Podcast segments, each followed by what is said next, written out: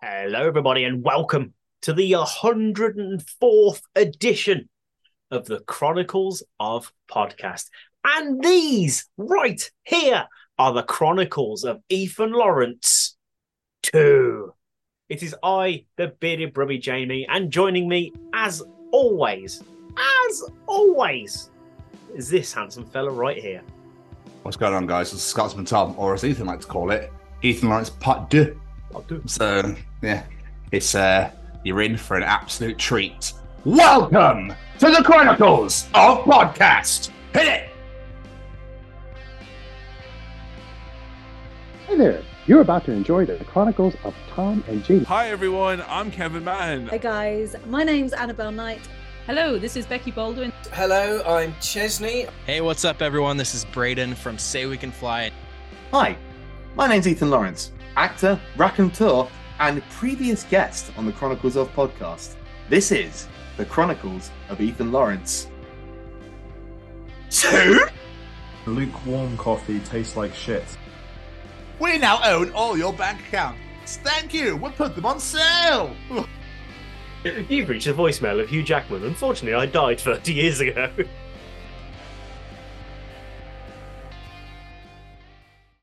Ethan Lawrence is joining us once again. Ethan is an actor mostly known for playing Joe in Bad Education and James in Ricky Gervais's Afterlife. Countryside or city, from the young up to the old. The NHS will make you feel alright. Whoa! Jump on board. Ethan returns for part two, as we originally spoke to Ethan in July of last year, and now he returns to talk all about bad education reunions, horrible histories, Magic Mike, and loads more in an absolutely bonkers conversation. Yeah, I love how um, it was like, oh, we've got lots to get to get to and catch up on. I don't think we even scratched any surfaces. I don't think we. It was just wonderful. Basically, it's absolutely wonderful. So um, yeah, you're in for a wild ride here, guys. If you're a big fan uh, of Ethan or of those shows that he's in, and yeah, especially the, the Magic Mike stuff is gold. Oh, Uh, yes. you will see partway through the Magic Mike conversation that my headphones die halfway through, and I have a mild panic attack because I can't hear what's going on. Um, so if anybody notices that, that's why. All right, just to let you know that my headphones just went. Do you know what? I, I don't want you to hear anything anymore. Um, but no, Ethan again coming back on again. Uh, you know, a year later, it was great. It, it, it- it's like we never left. But that way, it was just like mates catching up again and hearing all about the good old times. And yeah, it's just it's just batshit. We talk about AEW all in. We talk about people seeing each other in London um, and that sort of thing as well. It, it's just great. Um, so I think you're going to absolutely love this one if you definitely if you enjoyed the first. But before I kick into this, if you haven't heard listen to the first, I suggest you go and listen to the first ep- edition with Ethan Lawrence because then the second one makes a bit more sense. That's what I'm saying. Um, so anyway, Jamie, Yes, sir. do you happen to have any final words at all?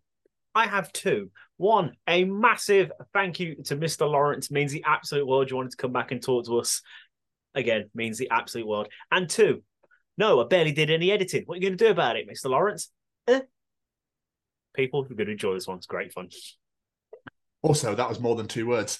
Um, Ethan, thank you so much for taking the time to sit and chat to us. Absolutely great having you on again. And uh, yeah, enjoy this one, guys and girls. Ladies and gentlemen, here we go. Ladies and gentlemen, interviewing this week, it's Ethan Lawrence. Ah, I'll do it. Look who it is. Here we go. Hey. Back at it again. yeah, I know. A year down the line, strap yourselves in, mother lovers. This is going to be a bumpy ride. No, it's it's gonna be it's gonna be bumpy. That is for damn sure. I can't believe it's been over a year since that first one. July twenty second, Yeah. the date that video went up. So we recorded that what, like, uh, maybe a week or two prior. Yeah. July 6th, we recorded. Yeah, I, look, I went back in the calendar, I had a look. Of course, Uh, would expect oh nothing God. less. This level of professionalism. I was like, oh, how long? How long has it been? Let me have. A... It's one to go. I swear it's this month. No. Is it that month? No. It's here somewhere. Where are you? Well, what what I remember specifically is that you did not cut anything from the preamble. So, people listening slash watching at home, uh, it is the seventh of September. Uh, it is it is it is eight p.m. Dead I'm on. deep in my cups, Yeah. and we've got a lot to talk about. We, n- we never cut the preamble because that's where the fucking best bits are. You even the left you even left in like the minute or so that we spoke about making an edit point. Yeah. it's content.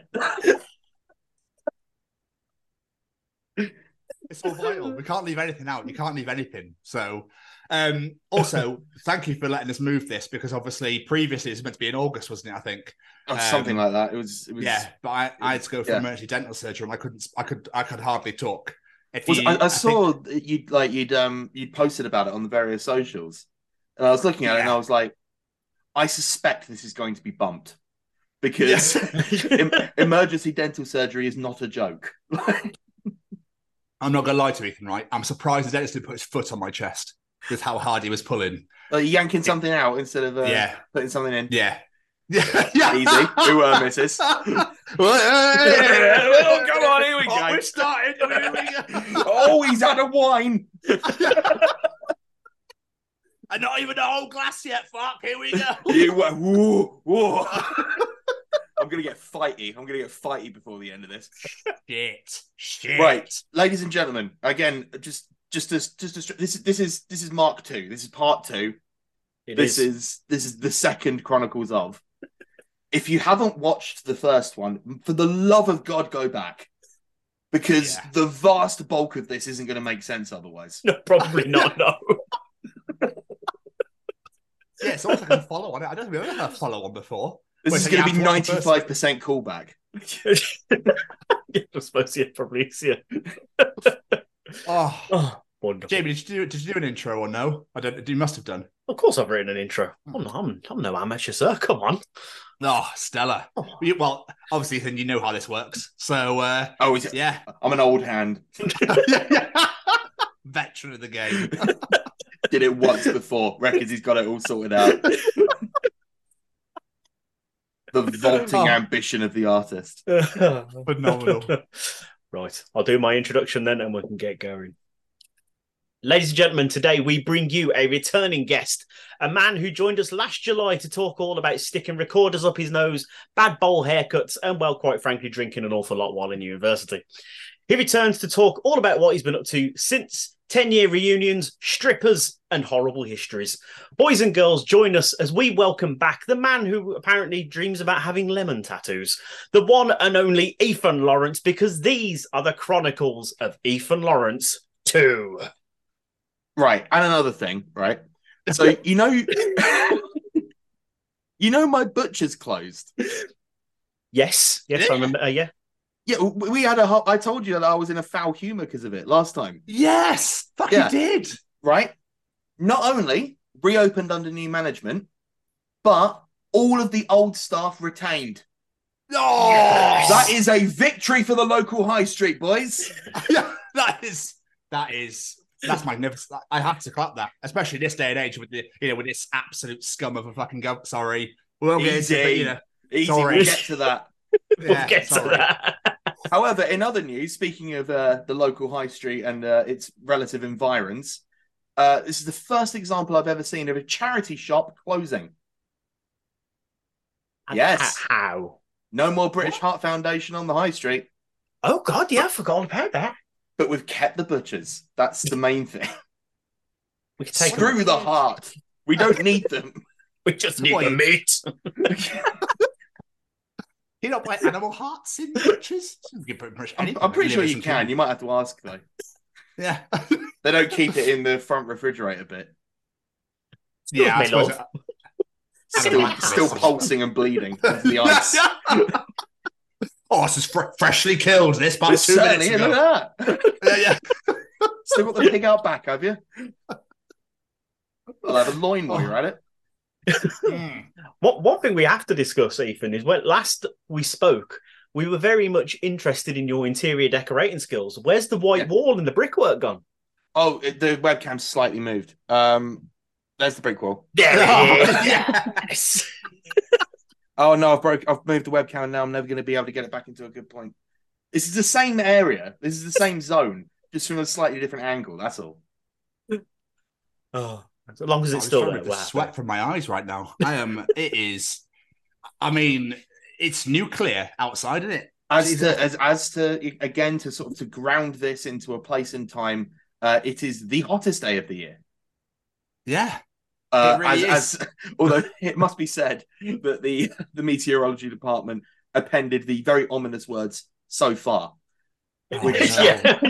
No. I'm like, really? Because it's September. This We're having an Indian summer, apparently. Can we have had it during the summer, not just this one week? No, that'd be, we're, that'd be great. we're having we're having it Indian style because apparently that's what that means. It's all I've heard Uh, people talk about with regards to the weather. They're like, "Oh, we have, you know, we've had a very drizzly July, but I tell you, we'll have an Indian summer." I'm like, "Oh, we? Okay, good. What's that mean? What what what's that? It sounds like a buffet thing you'd buy from Iceland.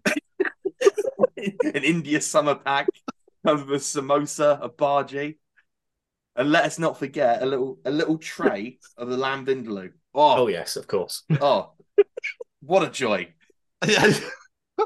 I swear, right? They say that climate change doesn't exist or whatever, but I swear it's the government's plan to kill off the gingers. You know, like, nobody wants the gingers around anymore, so they've gone. Oh yeah, it doesn't exist. Like just just keep running your cars, turn it up a little bit more. Let's get rid of the pricks. Not to 2080. not to not to get too political, but I really feel that in today's day and age, the gingers are not as persecuted as they once were. No, we're not. No, we're not. I was just trying to make a little, little joke. I really feel Uh, like we've been accepted yeah, finally. at long. Like it took a while. It took some high profile names, but you know we got there. Finally, Chris Evans, legend. You know, Yeah. he, he was he's been fighting for us since the nineties. he's, he's he's been knocking out knocking them out since the 90. Oh god, Top Gear. Do you remember he was on Top Gear for a for a cup of coffee yes, he was. Yeah. with Joey from Friends? This is such a random. Oh, we want to bring the show back. Who should we get? Uh, I don't know. Who's the first three people in your phone book? There you go. No, no one could tell that the BBC was panicking at all. No one could tell. No. I love it. People just kept calling him Joey. It's like, it's not fucking Joey, right? Why did you call me that? I'm, Ma- I'm, I'm Matthew the White. That's what his name means in English. That took me way too long to click on then. Matthew the White. And his close Lord of the personal Rings. friend, Shear the Beef. I actually saw on um there was it was I was watching House of Games the other day. You know House of Games, the old Richard Yes. Osman quiz show, Tea Time. And um they referenced the uh the the dressage uh Olympic competitor Charlotte Dujardin. And I was Okay. like, cool, Charlie the Garden. Lovely. That's nice, isn't it? Absolutely brilliant. Where did the French get us thinking of their names up from? Well, you know, if, if you if you're gonna if you're gonna speak French and come over, I reckon you should just bloody well learn the language. You know what I mean? yeah. That's what I think. Come over here and bloody learn the language. Oh, you could definitely tell it's on the wine now. I now. was going to say the wine's kicked in. oh yeah, the drunk voice. I forgot. Yeah, I did. I watched. I rewatched. So I rewatched our previous um, interview when we were gearing up for the one that was then delayed by dentistry. yes. okay. So that, we're we're now a month removed from that, and I've forgotten all of it. All So, I I remembered met- was I have to bring up the butchers. I have to. That's amazing. That's complete. reopened. That's that is huge. That is like that's like we don't even need to talk about anything else. That's just the best news I've heard. Well, well, that's the thing. I remember it taking up quite an outsized portion of the original interview, considering how much we had to get through. Like, you know, we had a full 10 years of professional acting career, but a lot of it was taken up with butcher chat and pizza deliveries. I and believe, as pizza. well. li- But that's all part of the journey. It is. Exactly. That was all part see? of it. People will get confused if you if you skip over that. It's like, well, hang on a second. How did he get to afterlife? How did he get there? Someone tell me. I need to know. well, by, by failing. That's how. Speaking of being impatient and needing to know something, you did something Speaking quite. failing, No, this isn't failing. This is a fucking win. Something Right, you okay. did a few weeks ago. Saturday mashup. You were slimed on TV. I was so Yes. damn jealous. oh, don't be. Being slimed on TV is a lot like during jury duty, and I've done both. Right? Everyone who hasn't done it thinks that that's that's something they want to do. No, no, you don't. Why? Like, I've always wanted to do it since I was a kid.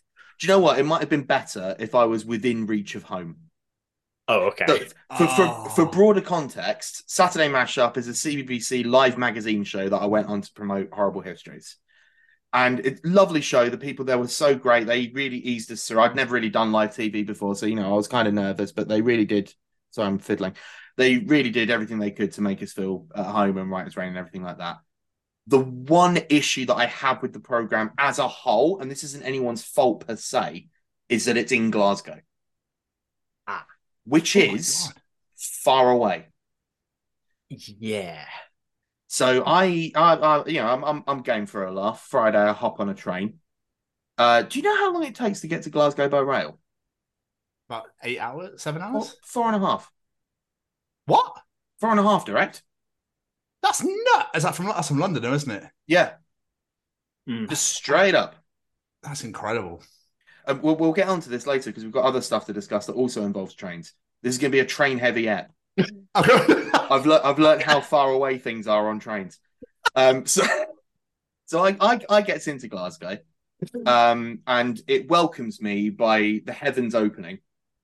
Uh, in what was at the time, um, you remember this was back in this must have been what this was June. So this was we just had a little burst of of heat, and then that all came to a close, and then and then it was rain for the rest of the time. But I arrived and it was biblical. Rock into the hotel, go over to a uh, a little bar nearby, uh, um, which was I mean, it's called Lebowski's, and Brilliant. yes, in answer to your next question, Did you have a white Russian? it is entirely themed around the 1998 film The Big Lebowski. I now need to go there. Um, uh, it was, and it was pretty good. Uh, so But did you have a white Russian? I certainly did. Yes. I had one of the 28 White Russians on offer. There's more than one. They're mixing it with all kinds of stuff in there, Mm. and they've they've all What? got they've all got delightful names. Everyone Google it. I'm not going to say them here. Um, oh, okay. It's Glasgow's rough up there. so I get in the next day for Saturday mashup, early doors, um, run through rehearsals, everything like that. Everything's going well. We kick off at half nine, and we've got two and a half hours roughly of stuff. And at the end of it, I get slimed. Now, I had a train to catch. ah. So I get covered in this stuff, right? I'm absolutely head to toe. I'm gunked. it is it's bad times. And because of where I was sitting, because I was with Jess Ransom, uh, wonderful horrible histories, shout out, shout out. Whoop, whoop. Uh, so we sort of went there as a pair. So we were getting slime together. So because of the angle of where I was and because of where the slime was coming from, a lot of it went in my ear. Okay, yeah. So my brain's covered in slime, my body's covered in slime, my clothes are covered in slime, and then basically once we go off there, I'm I'm hurried uh, to a changing room where which has a shower, and I'm also given a heavy heavy duty bing bag, right? And so that that contains all my uh all my um clothes. That goes in the case. Quickest shower I've ever had in my life, like just scraping the gunk out of the side of my head Oh. with a chisel. throwing everything in the case and then hopping in a taxi to the train station and then four and a half hours home. Oh, Oh. dude, that's And, uh, brutal.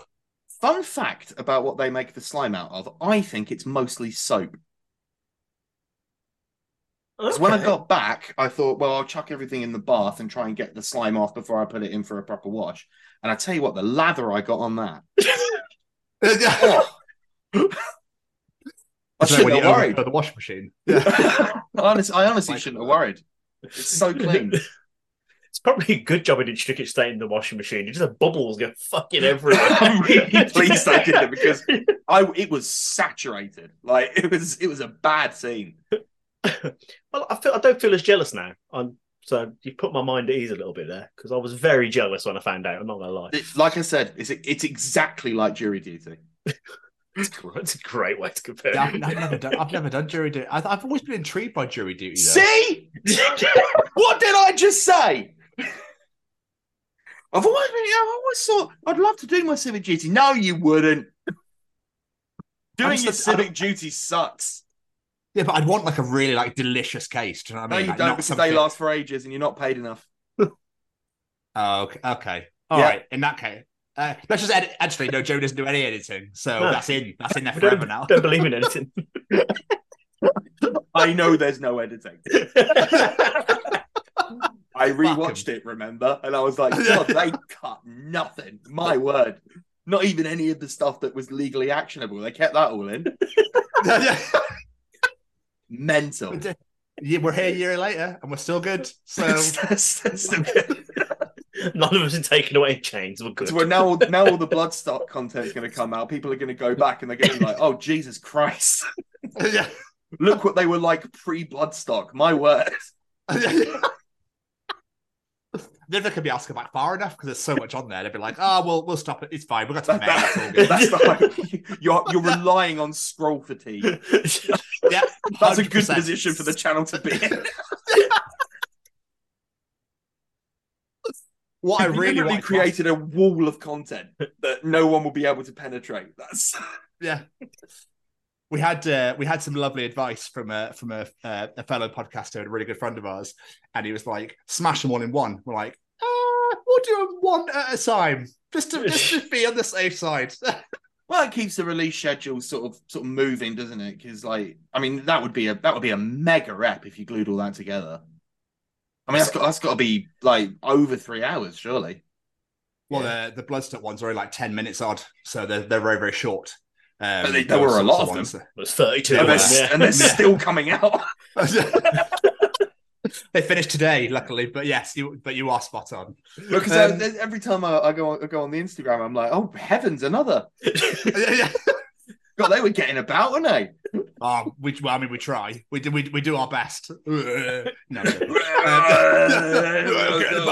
Lanyards. All access. All access pass. Um, Putting all that bloodstock energy into admin. Uh, actually, I think you'll find I belong here with all with all with all of the long hairs. I think you'll find. So if you don't mind letting me through, I've got an interview. I've got an interview with Behemoth. oh my god, I'm so going to talk that next year. I'm just going. Hello, lovely to see you. Quite. Excuse me. Excuse me. I'm looking for arch enemy.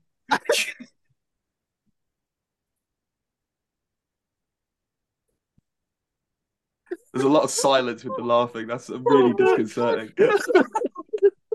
Oh, so that really tickled both of us. And that that was was great. that was excellent. That was superb. Oh, that's going in the best bits at the end of the year. One Um, of the things I do remember from last year is that there was a lot of that, and we had to, and we didn't cut Yeah. around any of the points where we we were all paralyzed with laughter for thirty seconds No. at a time.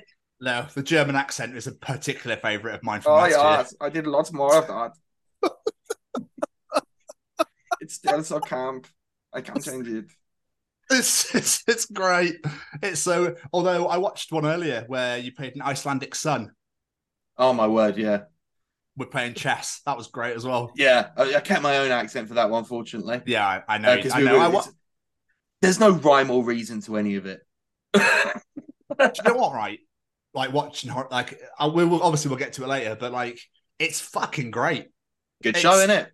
Just it's just for, for kids TV as well. It's fucking fantastic, and just uh, the way that it's done, and you know, it's almost like pushing the boundaries. I find, but I love that. That's what that's what kids TV should be.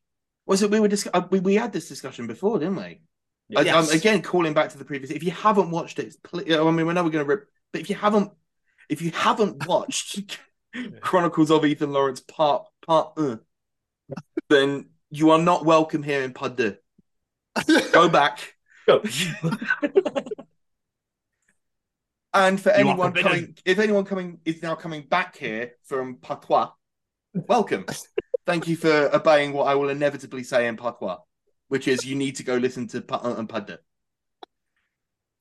But we, yeah, I mean, we, we, I think we did, we did cover it um when we were talking about children's TV before because I, I remember, I actually, I do remember taking, like, actually taking real umbrage with you.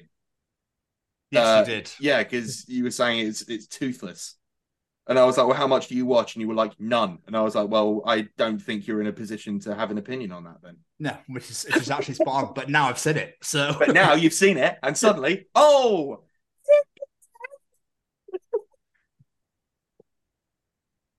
I have no idea if that picked up on the Zoom because it, it really does compress. I, I didn't hear it. Okay. I said vindicated in a really high voice. Oh, okay. Fucking Zoom, you prick. It's only part way through I realized I was like, oh, the compression stuff on Zoom is like really powerful. No one's gonna be able to hear that. But it was like awful. it was vindicated, but like three octaves higher, just so everyone knows. I thought you were going for a dashboard confessional type style. who, who could say? it's lost now. We'll never hear it. Bastards. And I'm not. I'm not. I haven't created a native recording, so there's no way. I probably should have done Um, that, huh? Ah, fine. Oh yeah, wait, no, there's no editing. Why, No why am I thinking? No editing. Why Come am I thinking Come about on, Ethan. providing a separate audio track? Silly me, with my highfalutin ideas of production. yes. I've got a full time job and a family to look after. Editing. Oh, we've all got full time jobs and Sacrifices. families. I still found the time to go to Wembley Stadium to watch wrestling. I was just, this is that was going to be my question. How was All In? Did you enjoy it? Oh, it was brilliant. It was so good. Uh, so yeah, this is uh, for, for those for those keeping count at home. Uh, this is All Elite Wrestling, all in uh, Wembley Stadium, the first wrestling show in Wembley Stadium in 31 years, I think it was. Yeah. Yes. Uh, the previous one being SummerSlam 1992. Yep. Correct. British Bulldog going straight over Bret the Hitman Hart. Jerry did. as as a as a feel good pop for the fans. And uh, this time we had Saraya going over Toni Storm, Hikaru Shida, and Britt Baker, which was received less positively. But what what are you gonna do?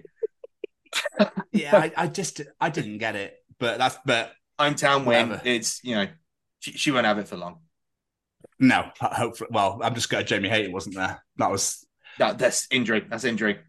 What can you no, do? I, I know. But it, yeah. Uh, but the main event was just out of this world. It was just unbelievable, and to be there live superb. for it, like Yes. to be there live for the orchestral reimagining of MJF's theme Oh, as he comes in on the throne. And I, I you know, not to, not to uh, not to brag, fellas, but I spent a considerable amount of money to have not bad seats. Uh, I was in the um, I was in the first uh, tiering of the raised bit, yeah. so perfect view of the screen and like enough that you could see if there was like a big move in the ring, you saw all of it. Like if, if someone's doing a big old big old jump or a big old superplex or some or some such, I could look down from the screen and be like, there they are, all the little wrestle boys jumping about. Oh, Will Ospreay went very high, didn't he? Yes. I guess you could say he was elevated. That's a reference to his scene music, ladies and gentlemen. Obscure wrestling trivia. You're damn right we've got it. Because I made the mistake of going to the floor. I want the floor seats, and I could Couldn't see all I shit, could right? see- Nope. Uh, I mean, I could see it when they came to the top rope. I was like, "Oh, cool!" And then as if if they jumped off, gone. Now, I didn't know that you were there, Tom. I was there. I I only saw you were there after I'd left. See, this is the thing. you- This is disappointing because it turns out, for the first time, I would imagine probably ever, we were in the same room We were. And we with with eighty one thousand and thirty five of our friends. Well, yeah. yeah, I didn't know you were going. Cannot I bet there's quite a believe you didn't spot me in the in the tsunami of people. I, weirdly, I saw one of my friends from Scotland I've not seen for like 15 years. That was weird. They say, don't they, that like well, I don't know if you've heard this because you don't live in London or near London or think about London, I imagine, but with you being in uh in the UK's second city. But they they say that you're more likely to bump into someone you know in London than anywhere else in the world. Did they actually I say that? have heard that expression before, yeah. Yeah, because like th- th- because it's it's where people go in it. Like especially if you're in the centre, like you know, there's a chance you're gonna see someone there. I don't know how true it is. I've not I've not had the time to test it. Uh nor the inclination really. Um no, that's fair. I was going to say, Just skip wandering me standing on the corner of Oxford Circus looking for someone I know days at a time. Anybody I know here? Hello. Excuse me. Are you looking for Ethan Lawrence? Do you know this man? Big arrow pointing at me. yeah. One of them neon one. Like, eh. Got a sandwich board on. Or he's dressed as a hot dog, weirdly. Why? Is that a reference? God, horrible history's just changed. What's happened here? He's gone insane. Of course he has. He's lost his mind. He's absolutely lost his entire mind. Yeah. Is it about food this episode? Is that what's going on here? like, the of the hot origin of dog. the hot dog? Yeah. The Frankfurter. Oh, that means he's going to be doing. Yeah, he's doing the German accent again. Oh, oh yeah. oh yeah. Essen mein Schnitzel, ja. oh, jumping on Frankenfurter. oh, Oh god. I'm going to take on some wine. I feel like I need it. Oh, this is absolutely superb. We've I don't think we've even got into anything yet. This is, This is chaos. We've been here for nearly half an hour and we've done nothing. I was, I was about to say, I feel like I should like lasso this in a little bit, like, but no, you've been a very busy man since we spoke last, sir. One of the biggest things you did, you did a bad, uh, bad education reunion episode. Yes. I don't recall talking about that the last time you were here, though. So It was not a thing the last Was it time not we a thing? talking. Oh, Um, or at least, or, or at least, I imagine it was probably being dreamed up in a lab somewhere. But uh, I had not heard of it by that point. oh, wow, so that must have Uh, come together really fast. Uh, I think so. I mean, it, uh, there was obviously a lot of work going behind the scenes because I think the main focus was Series Four, Hmm.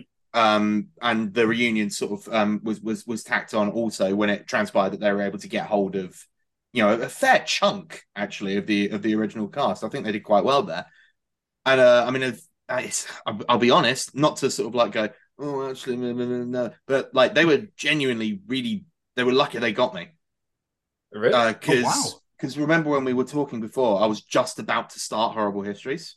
yes. Yes. Now the thing with Horrible Histories is that it is fourteen hour day, five day weeks, Oh, remember you saying. Yeah. and that was going to be going on for August all the way through to December. Yeah. And so the big question when they came in with the offer was sort of like, um, okay, when when though? When when am I supposed to have time to do this? yeah. and so it was like, oh, okay, well, we, but we managed to we managed to squeak it out, and in the end, I was able to get everything that I needed to do for that done in three days. Oh, nice. Um, which is you know, and I I don't know if because you know I've watched it back. I don't know if it suffers from the fact that like Joe is obviously clearly missing for, for parts of the main action because I wasn't there. Um, but I think they explained it away enough, and I think I think we just about got away with it. I don't think you could see the joint, which is What all you like can being- hope for. what was it like to be back on set again? weird man but like it was also it was it was weird playing joe again but also again not to be sort of like mm, but like joe was like I, I knew joe i knew what i needed to do and everything like that my primary focus was still very much on horrible histories because that was different every single day Yeah. whereas with joe because i played him for like four years it was it was like pulling on radiator pants you know what i mean it's like uh, that yeah yeah oh yeah i know the mode we're good Yeah. and like as soon, as soon as I found him again, I was like, yeah, okay, yeah, this this is going to be fine. All, all I need to remember here is my words and and how I react to people, and we, we're going to get through this just fine. Yeah, not to say that I was doing it on autopilot or anything, because I always put everything into it, but it was much easier to find it than something like Horrible Histories. When like I think the grand total of characters that I played was 107 in the end. Oh my god! So understandably, Yeah. my mind was elsewhere. Understandable. How was it seeing all, all the cast again, though? Had you kept in touch with any of them, or was this first time you seen I mean, here and time? there, like on so on social medias, which is um short for social media. Just it just saves time when I'm, when I'm talking. Um, so, uh, outside of that, no, like, we haven't like met up or anything. Like you know, you, you drift apart, don't you? I mean, uh, yeah, some of the people who were involved in it like don't act anymore. Like Nikki uh, Runeckles plays um Chantelle. Like you know, she's she- she's off doing her own thing now outside of the acting world. But like you know, um, laced laced up the boots for one for one last hurrah. But like um Jack Binstead, who plays Rem Dogg, he was on the way out, although he seems now he's on the way back in. This was the the get the spur and the get up and go that he needed. And obviously the whole thing was being built around uh Layton and Charlie, Hmm. uh, who are who are now carrying the uh the, the can into the future. Uh in fact, I believe if, if I saw on if what I saw on Instagram is true, I believe they just wrapped on series five. Oh wow! Oh my days! yeah, so there'll be that'll be, I imagine, end of this year, beginning of next. Oh, nice. Is it ever is is it ever a weird feeling watching a TV series continue after you've already played your part, sort of thing? Do you always sometimes feel like, oh, I should, why am I not involved, or why, should, you know, maybe I have a part somewhere here or there? Well, I mean, in this in this case, it was more along the lines of where where how would I have found the time? Well, Like, yeah, yeah, Like you know, that in this fair it's- point. in this case, there was an absolutely legitimate reason why there was no way I could have done it.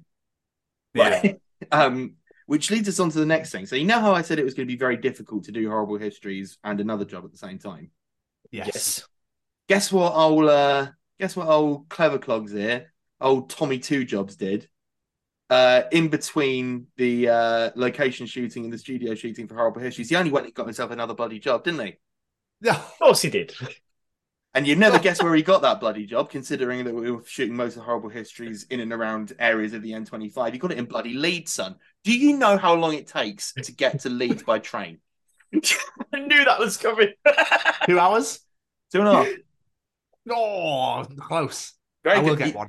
See, this was the thing I thought because this was, you know, obviously when when I was going up to Glasgow, I was a dab hand at this sort of shit. Like I, I knew, I knew how long things took. But when I heard it was like, oh, I've got to head up to Leeds, I was like, oh Christ, that's going to take 16, 18 hours by train. Like that's all the way up there in the narrow bit. That's that's going to take forever. But um, in this way, like you know, again, big shout out to uh, my agent who had to go through some incredibly high wire negotiations of time uh, to keep it so that I could still do the vast bulk of the studio stuff for Horrible Histories while also doing this other job. Uh, the only downside, really, uh, was waking up in uh, Hayes. That's always a bad thing to do. Uh, I, di- I didn't enjoy my time in Hayes um, in London. Not not a fan. Uh, waking up in Hayes, going in, doing a full day of horrible histories, then dashing over to the train station, taking a train up to Leeds, collapsing in a hotel there, and then waking up in the morning, doing a whole day of boat story. That's the name of the show, by the way. We've got a first look on Twitter. You should check it out. It looks really cool. Uh, then doing a full down boat story, then hopping back on the train, then coming all the way back to Hayes to then go to sleep and then do horrible histories the next day. I do you remember how I said I'm not quite sure how I got through my third year of university because I spent most of it drunk. Yes. I'm not quite sure how I got through the last half year of 2022 because I was exhausted. Because you're on a train for 90%. because I was, I've spent so long on a train, man. Oh, it's it's grim. I mean, it, it, at least from London, most stuff's direct because of this side of the country. It's like that will take you seven hours to get to Birmingham, and The you're only in. Realms. Yeah, yeah, yeah. and it's like that train's now cancelled. You have to wait five hours for the next one. Good luck. Yeah, you have to get. You have to. Get, you have to take this very strange, circuitous route around Luton. I hope you. I hope, I hope you're ready for the East Midlands. Yeah. Hit Grimsby for half an hour, then we'll go to Kent, Portsmouth, Bournemouth, uh, and Southampton. A nice big just loop. because. and then we'll take you right back to Edinburgh. Is that okay? That's oh, dreadful. But yeah, no, London is direct because that's that's where all the magic happens. Yeah, that's literally where they focus on everything and then go fuck everybody else. That's, that's where they, that's where they put all the money. I mean, Birmingham can test for that, can't they, Jay? Um, let's not talk about Birmingham's financial situation, please. Oh yeah, you went bankrupt, didn't you? yes. da, da, da, da. You went bankrupt. But yeah, Yeah. so but basically that was my August through to February. It started with horrible histories, then midway through that, bad education reunion, then a little bit more horrible histories, and then midway through that boat story, then horrible histories ended in December, and then boat story continued into the new year, uh, which then landed us in February. And uh it's been pretty quiet since then. But I'm Be nice sure to be quiet said- for a bit. Yeah, I was going to say, and I'm pretty sure things were quiet for a while when we chatted to you last as well. And then you were like, "But I've got this bulk coming up." Well, you know, Yes, no, you see, because I told you a couple of fibs. Oh, how dare you? How dare Well, because at the time I was not at liberty to talk about Magic Mike, I was just going to bring on to that. Yes. Which I had shot in May. So I was Ah, actually not that far removed from having wrapped on Magic Mike. You bloody bastard. Oh. But well, still, I- uh, you know, I, I I respect when I sign a non-disclosure agreement. I I respect the hell out of it, and I've never blabbed to friends. I would never do Right. that. no fair. Because. I'd be the worst for that. I'd be like, I know, yeah. "I'm gonna what's happening. I can't tell you a secret at all. Yeah, I, you could de- I could definitely, but I mean, for my own per. if it was me personally, then I'll be like, "Oh my god!" you know, 'cause I- But if it's someone else, then I respect it. You know, I respect the code, as it were. But if it was me doing something, I'd be like, "Oh my god, I'll hash tell somebody." Do you know what I mean? the, the thing is, though, some of these things are kind of tricky because, like, you know, I was on I was under an NDA for for Magic Mike, but Yeah. also it had been reported in more than one tabloid that Channing Tatum had been spotted shooting Magic Mike in London. But the thing is, they didn't sign an NDA, so they don't have to worry about that. Like, then oh, of course. they're under Yeah. no legal obligation to keep it a secret. They were just like, "Oh, look, Channing Tatum in Clapham. What's going on? let's let's get some boots on the ground to find out what's happening here." How did that come about? Yeah, I was about to say. Right. Well, we're gonna have to. It's it's story. It's story time with Ethan Lawrence, baby. That's also. our next reference. um. that was amazing. So here we were. So July. I'm just trying to think of.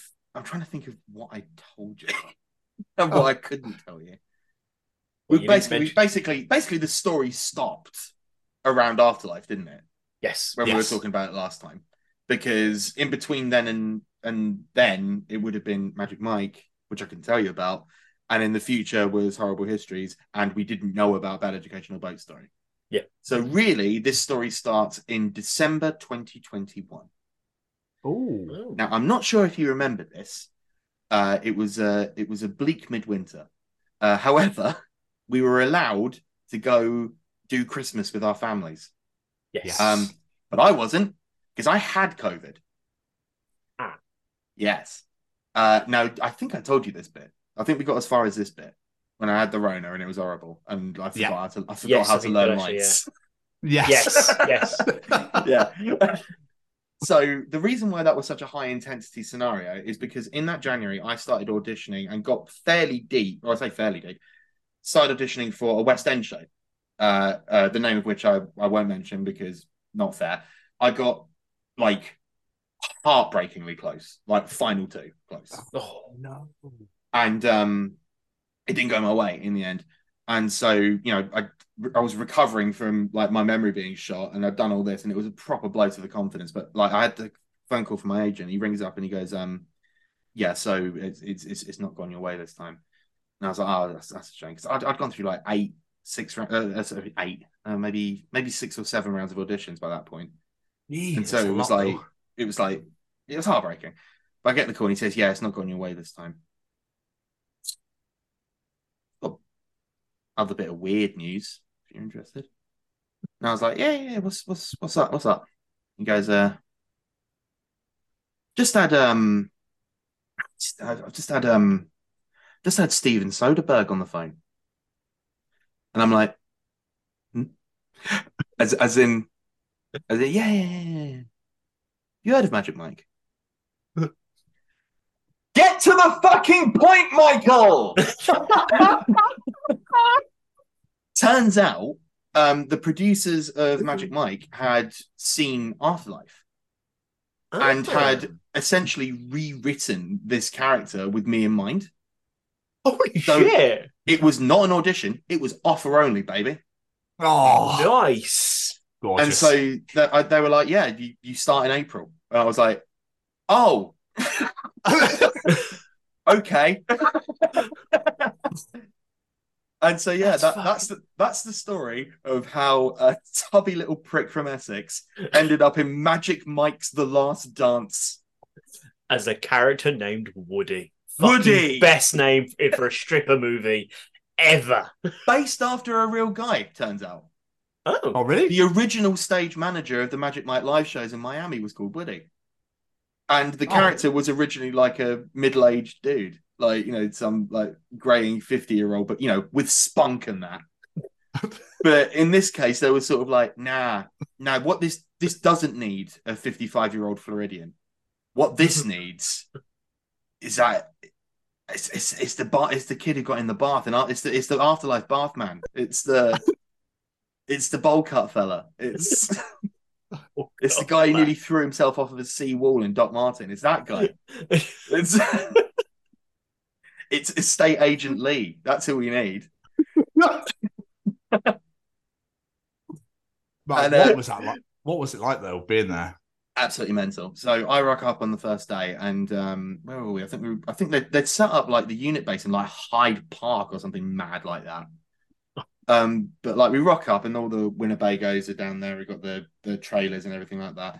I'm deposited in a trailer, and they're like, right, onwards to makeup. And I'm like, hell yeah, get into makeup. The makeup team, it's only the same makeup team that did Afterlife Series 2. so I'm like, hey, Fran. and she's like, "Hey, this is crazy. What? Why are you here? Well, work, presumably. Yeah, yeah, yeah, yeah. And this conversation sort of petered out. Uh, Buddy, you're in London. You'll see someone you know. yeah, I, it's just a small world, isn't it? It's just a small world. I ain't never even been in London, but I went down one time and I met my friend Felicia.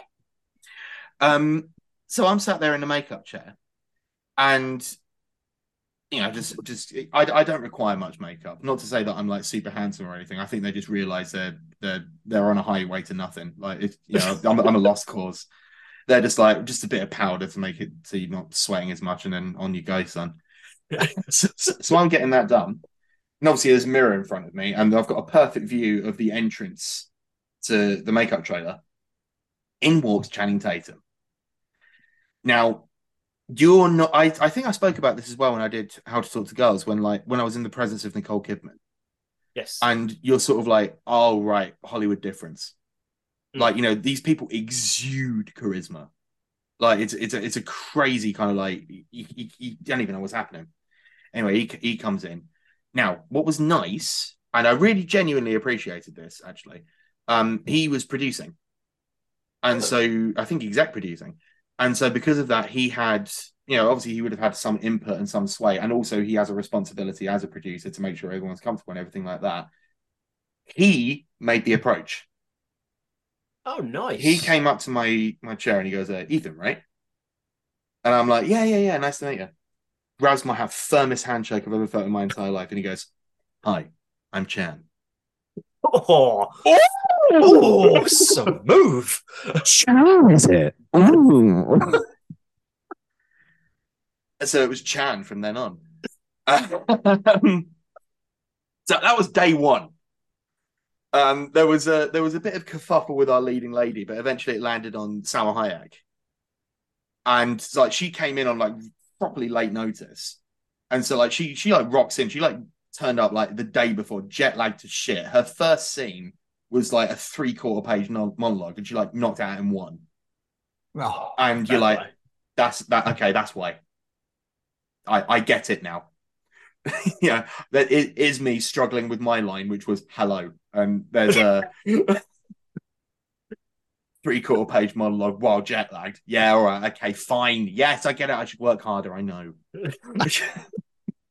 I just scanned it, went nee, like it's like first and then it's like, cool.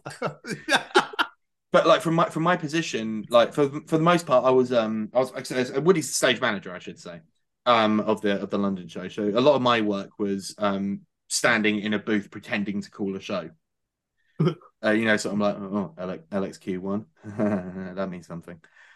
Uh, um, that afforded me a really rather excellent view of all the hunky boys I can imagine Uh, it did. doing their hunky dancing uh, with their hunky torsos. and yeah, no, it's not a bad way to live. You know? Dinner and a show, as they say. Speaking of Salma Hayek, did I read somewhere about her giving you a box of salt or something? Other way around, mate. You gave her a box of salt. Oh, right. Okay. You want this anecdote? I, Yeah, I, I need to know. Right. So I come from a town called Maldon. We've discussed this. It has a butcher's, Yes. uh, but no, but no British Heart Foundation. And uh, Bastards. Maldon is uh, one one of its claims to fame, as well as being uh, the birthplace of uh, me and Sam Ryder, is uh, Maldon salt. Uh, it's a, a Oh. table salt, a rock salt, a finishing salt. Oh, Lovely stuff. And so I thought for the for the Americans slash Mexicans, uh, as a wrap gift, don't laugh at that. it made me laugh. All right. That's not funny. That's me correctly saying where Salma Hayek is from. Isn't she Colombian? Fuck. now I can laugh. if only there was a way we could check. Uh, If only there was a uh, way we could edit out if it was wrong, but there we are. breaking the habit of a channel lifetime. I demand that you remove that. I'm going to have to Google this because otherwise it's going to make me cry. And then we'll continue with the anecdote. Mexican American, thank you. Oh, Is she? right. Yeah. Well, according to come out? Google. Are you thinking of Shakira?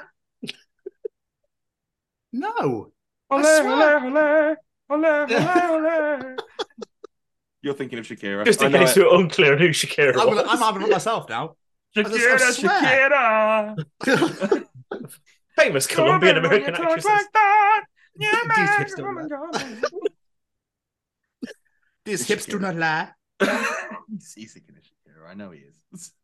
He's googling, but all he's googling is Shakira. Let's gonna tell him that he's she's Colombian. Wasn't she married to Piqué? Wasn't she married to Sam Hayek? you know what? I, I think yeah, Ethan. I'm gonna. I, I apologize. I held my hands up and I profusely apologize to you, and I I bow at your feet. I do apologize. Don't edit this. Keep this in. I'll keep Uh, that in. Yeah. this this is important content.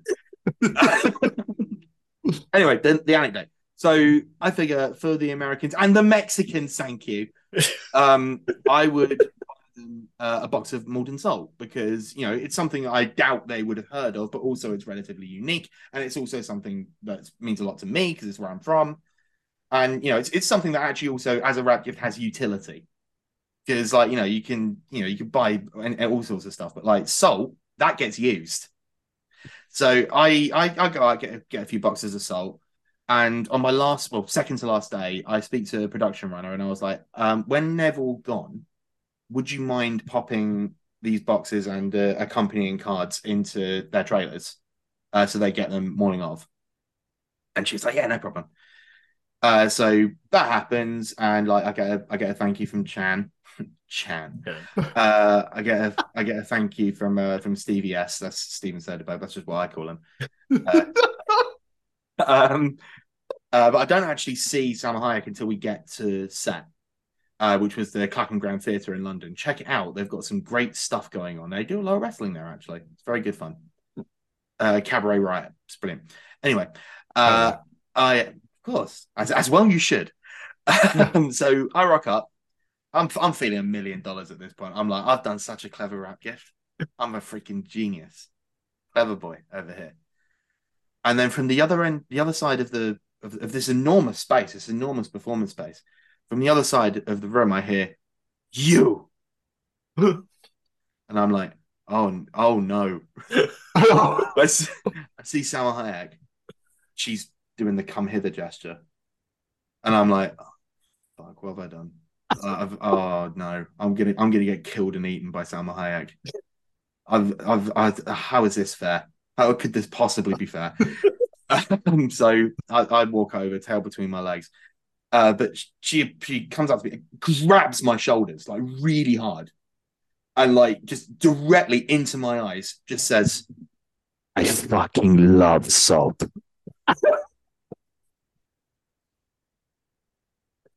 as it transpired, um, her PA, as soon as like she'd seen the salt, she sent her PA to go and get eggs, and was like having like the salt on it and everything like that.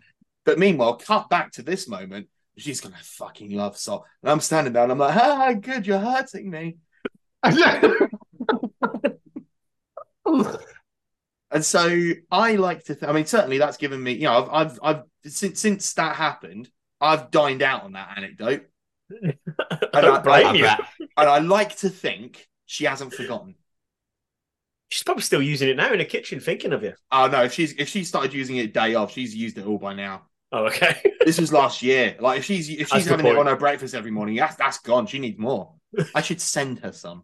yes, you should. I should send Salma Hayek some salt. It's And- Christmas in a and- you'll get a phone call and you'll hear is you. What? this again.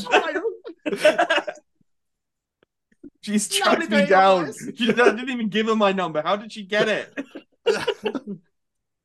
She just knows everyone. She just knows people. She just knows everyone. could, she That's could it. find it. Her husband is a Oh, billionaire. I can be found. I need the British guy. The one who who gave kept- me the salt. I need, I need the guy who kept ad libbing at the end of all the scenes and made me really confused. but that's why they hired me. Like I was constantly being pulled aside and saying, once this scene is finished, feel free to ad lib something. And I'm like, Nice. and I'm like, oh, red rag to a bull. And kno- kn- knowing full well that none of this is going to get used. But so Fuck it, make an I- impression. I just went buck wild with it. so, so, like, I'm I'm I'm talking about there's there's a scene where like they um they dress up as swans to um trick this lady. And uh there was a have you not seen it? Oh my god, you've not done research. Oh my word. I can't say I've watched any Magic Mikes, I'll be honest. I can't believe you showed up to this extremely important interview. Look, after seeing after seeing a Magic Mike post of Kevin Nash on it, I've never sworn never to watch those films. he appeared in Magic Mike's Last Dance on a Zoom. On a Zoom. Yes. Much in the way we are now. It wasn't even a solid connection. It was great. Um, what was I saying? oh yeah, ad libbing. Oh, So at one point they have to dress up in like this beautiful swan outfit in order to trick a lady, and like the the outline of the scene is is Chan saying um like you know oh I need a I need a I need some feathers. That's that's that's that's the outline, and so then you can like smash cut to like you know the heist as it were. Hmm. But instead, for the ad lib, just pulled out my phone.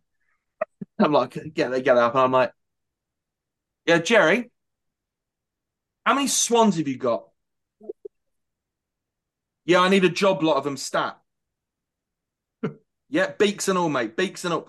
So this is happening, and like I, I do stuff like that like all the time. This is the one scene that had uh, Sam Hayek in it, who, when the camera's called cut, looks at me and genuinely turns to one of the producers and goes, "What the fuck is he talking about?" Brilliant. And I'm like, oh, good. I'm glad I made an impression. it's what I'm hired to do. You get me in the room, room. I make make the boom. All right. that's that's that's me. That's my job. I'll let Sam Hayek get on with learning incredibly rich blocks of text and delivering them perfectly, despite being jet lagged. And I will make little wisecracks. Out swans. And in fact, actually, speaking of those wisecracks, um, uh, wisecracks, wisecracks, I've had a wine. I'm talking to the dancers, right? And like all of these dancers um, are pulled from the Magic Mike live shows. So like there was some from the London branch, there were some that came over from uh, Miami and Vegas. I think we had a couple from Berlin. Um, and so like you know they they knew the show inside out anyway. But I was chatting to them and like you know, it's a sort of you know shared actor life because a lot of them were acting for the first time because they were primarily dancers. But you know, they had aspirations to go into acting and everything like that. But then, like some of them, they were there, and obviously they're thick and they're cut, and like you know, they're very handsome and they've got big muscles. And uh, I'm looking at them; they're doing like 800 press ups before a dance routine just to make sure all those veins are popping. And I'm looking at them, I'm like, you know, if I'd if I'd done more sit ups and made less jokes, there, but for the grace of God, you know what I mean. I could have been that. I could have been ruining my knees by the age of 25. But instead, here I am, 30, with knees intact, but nothing to show for it. But you got to confuse Salma Hayek, so you've got something to show. well, you know. That's what you need. But there's no there's no there's no monetary value in that. But but it's great podcast content. So It's, it's that's- that's- content, it's content. That's the currency of today's content. Grist for the content mill. I, I can it imagine. I can imagine there's points where Channing keeps taking his top off. You go, oh, again. Oh, Chan, just so, just so Chan. He was relatively restrained, to be fair. Like you know the um. Oh, really? Well, actually, the the the, the film itself is is sort of a kind of sort of passing of the torch thing, Hmm. insofar as uh, Magic Mike is directing the show rather than starring in it, and so it's Oh, more about okay. it's more about this new breed of dancers that are coming up. Of course, he does do the famous water dance at the end, which I would say, pound for pound, is the sexiest thing I've ever seen in my entire life, and I've seen actual sex. so just picture that. I get it. Yeah, no, I, And I get it. Yeah. Sexier than sex and twice as wet. That's what I would say about the water dance. So, spoiler alert, at the end of Magic Mike, they do a lot of dancing and it's all very good. And you should go and watch it, especially if you're, I don't know, just just pulling a random example out of the air. Uh, going into an interview situation with one of the people that were in it. Uh, he says, ha- knowing full well that he hasn't seen all the Bloodstock videos, but he saw a couple. well, I appreciate watching the couple. yeah, I'll get, I'll get to it. I'm a busy man. No, Ethan, it's cool. Like, As we you know, there's I'm- been a lot of AEW wrestling over the last two weeks. Yeah, I mean, I still haven't fully caught up yet. I mean, so what? So over the, as it, Wednesday yesterday, so essentially three dynamites, two rampages, two collisions, all in and all out. That's a lot of wrestling. That is a lot of wrestling. to put with an acting lifestyle as well.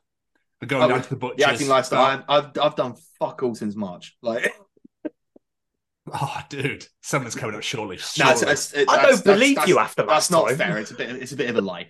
Um, what I've been doing mostly since uh, Boat Story wrapped is post production. Hmm. Um, you know, finishing stuff up on on Horrible Histories, finishing stuff off on Boat Stories. I've actually got ADR to do for Horrible Histories next week, Monday, for example. So that's still that's still ongoing because I, I think I told you we were doing two series back to back of Horrible Histories. Yes. Uh, so 10 and 11. So 10 is sort of trickling out now, and now they're getting 11 prepped for next year. So still a still a lot of back end content, uh, still still to be still to be done, still to be dubbed, and everything like that. But no, in all honesty, uh, the industry's in stasis at the moment. Not to get too heavy, but like a combination of Brexit, cost of living, the fact that they've made everything that they had stored during the pandemic, and then add on to that the strikes in Hollywood at the minute, which in your head probably shouldn't affect the UK film and television industry, but the UK film and television industry is kept aloft by American productions because they bloody love shooting over here Yes. Yeah. because we have the best crews in the world. But of course, nothing's shooting at the minute. And you know, you know, oh woe is me. Obviously, huge solidarity with everyone who is striking. Um, I'm not. I'm not part of SAG-AFTRA. I'm not part of the WGA, so I, I am not on strike and still very much av- available for work. Uh, still re- ready to go, whatever, it may be. But yeah, no. The the issue at the moment is money. Um, like there's there's in insofar as in television and film production in the UK, there's just not enough of it at the moment. Because they spent most of it on the post-pandemic stuff, and then it's difficult to recover when everything is like 1.5 times more expensive than it was. Yeah, it's it's shit, quite frankly. Thanks, David Cameron. I'm blaming him Oh, for sorry. this, and no one else. Just I'll give it to Cassidy. Another obscure ref- ref- reference there for anybody who's watching the YouTube. Right we got now, him. so- yeah, no. So it's you know it's it's been after after what was like the most manic period of my career. It's, it's been very quiet, uh, and mainly just keeping myself afloat with all the post stuff. does the AI stuff does it concern you in any way? Oh, hugely. Uh, because uh, clearly, one thing one thing that we've learned from the uh, the reaction to the strikes by um, Yeah. by the money men is that if you give them an inch, they'll take the piss. Yep. And so, like you know, they're it's it's it's a horrible situation for the arts to be in, uh, because you know there's there's an argument to be made that it saves money. Although you know, speaking personally, I sort of feel like we'd save a lot more money if we replaced some of the uh, some of the top chief executives with AI. I think that would be uh, that'd be a lot Hmm. cheaper, wouldn't it? As uh, because how, how much how much was it that Bob uh, Bob Iger gets? He was a 26, 26 million a year. something like that, wouldn't you? Yeah, 20, 26, 26 I figure Here or no, there. you, you could make, I think, a, a low budget horror movie for that, and uh, wouldn't really need need Bob Iger to, to do that. No. Just have a have a have a have a computer. Just running a light just a laptop in an empty room. Just- yeah, just draw, drawing a couple of couple of pennies of electricity a day. Ridiculous money. You could make a make a make a independent horror film. I could I could be I could be in in it in it the horror film actually. I could be in that. Lead. Uh, and if it was in made in the states, that means I'll be partway to getting my um get my SAG-AFTRA membership. But then I'd be on strike, wouldn't I? I So say, I'd- then you'd be I'd on strike be to I'd be, I'd be building a rod for my own back. So I'm like, oh shit! Now I've got to show solidarity. Ugh. Fine, I'll see you on the picket. Jesus. Uh, Jamie alluded to earlier. What was the lemon tattoo about? I know you're going to get it. Right. Okay. So I some of the questions you guys come up with are the most niche shit. So I tweeted. By the time this comes out, it's probably going to be a couple of weeks until this comes out, right? Yeah. Yeah. Yeah. So like this tweet, will I've probably deleted it by then. Sorry, it's not Okay, even a tweet, is it? This X. yeah.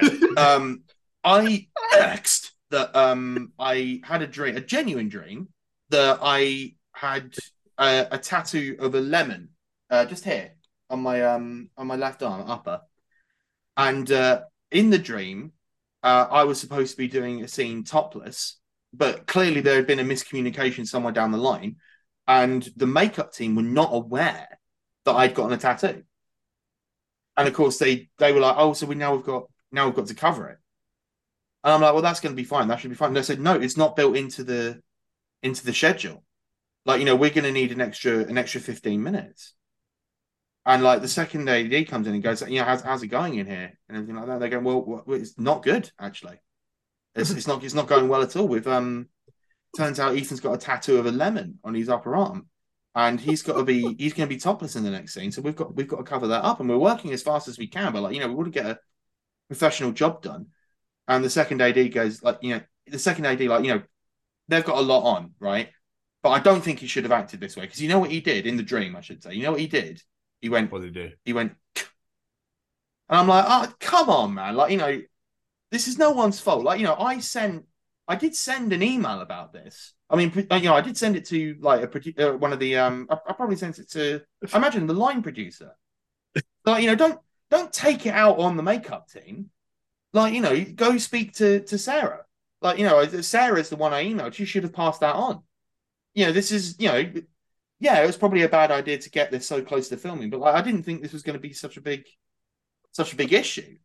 Anyway, the makeup team they're struggling. They're like, you know, they they get it done, but like the start of shooting is delayed until about eight fifteen, and really they needed cameras rolling sort of at eight, so there was a big delay. And then I woke up. Nuts. Very dramatic dream over a tattoo. I just love love citrus. That, that, that was the dream. I woke up like, oh no, I caused an issue. I caused a 15 minute delay. no. Did you check see if you had? Did you actually check? Go. Did, it- did I have it? Did I have it? No. what have I been doing in my sleep? I wonder what that noise was. For the record, it was like a, it was like a Sicilian lemon with the leaf still on it. It's actually kind of a nice design.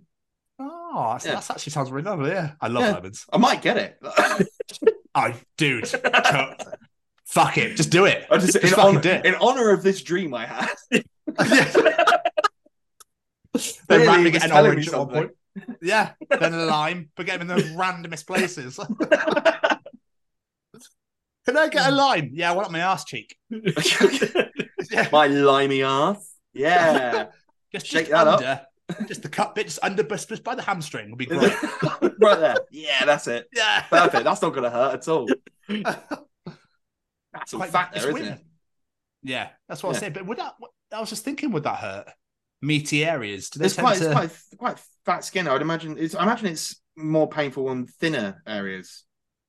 Yeah. Yeah, my chest. Yeah, chest was horrible. I was So- going to say, why, why am I pontificating about this? I don't have any tattoos, and you do. Yeah, I don't, I don't. For some reason, my brain just went like really analytical about like, oh, I wonder would that would, would that be good there? Would it look all right here? Would it probably hurt more here though? You're it? thinking about your next tattoo. I am. Sorry. Citrus fruit on his arse cheeks. Sorry, but am, am I not engaging you enough? No, you distract- definitely. You're just distracted. I'm trying to. I'm done. just, I I'm- might, might actually go. And... I might get more wine. I might, I might join in. Cheers. Oh. So let's talk about it. We've, we've we've hinted at it quite a lot through here. Let's talk about horrible histories. When we last Yes, spoke, as, as we said, you were heading off to go film. You were so proud of this show when we last spoke about it. I can imagine it must have been amazing to get back on set. Absolutely incredible. Um, the difference here was that the time before I was in what they call category B, uh, which is basically like a day player. Uh, for this case, I was upgraded to category A, uh, so one of the one of the eight, one of the core eight, um, which on the one hand was brilliant because it meant I was on set every single day uh, with a commensurate increase in pay, which is always nice. Uh, so you know, on set every single day, playing hundreds of characters and like doing multiple sketches and so so much fun and everything like that. The downside was that I was in every single day, uh, playing hundreds of characters, and uh, the increase in time in the makeup chair. It is it is an exhausting show to do. Um, really properly exhausting. More than anything else, I found the difficulty was learning the lines for the next day, doing the scenes, ejecting that, and then learning the lines for the day after. Because there's this constant churn. And like, if you're just playing one character, that's usually fine because they're not in everything, so you can sort of compartmentalize it and break it all down. In this case, it's like, well, no, I could be, I could be bloody anything next week. I've got to be ready for literally anything, and I have to be shit hot on the lines because there is there is not enough money to get this wrong. How far in advance do you get the scripts then? Oh, we had the scripts um from the beginning from the beginning. Like, you know, we did read throughs Okay. and everything like that. But bear in mind, that's 24 episodes. Yeah. Um, well over a thousand pages of text. Uh, you know, which- obviously we're not in all of it, No, no.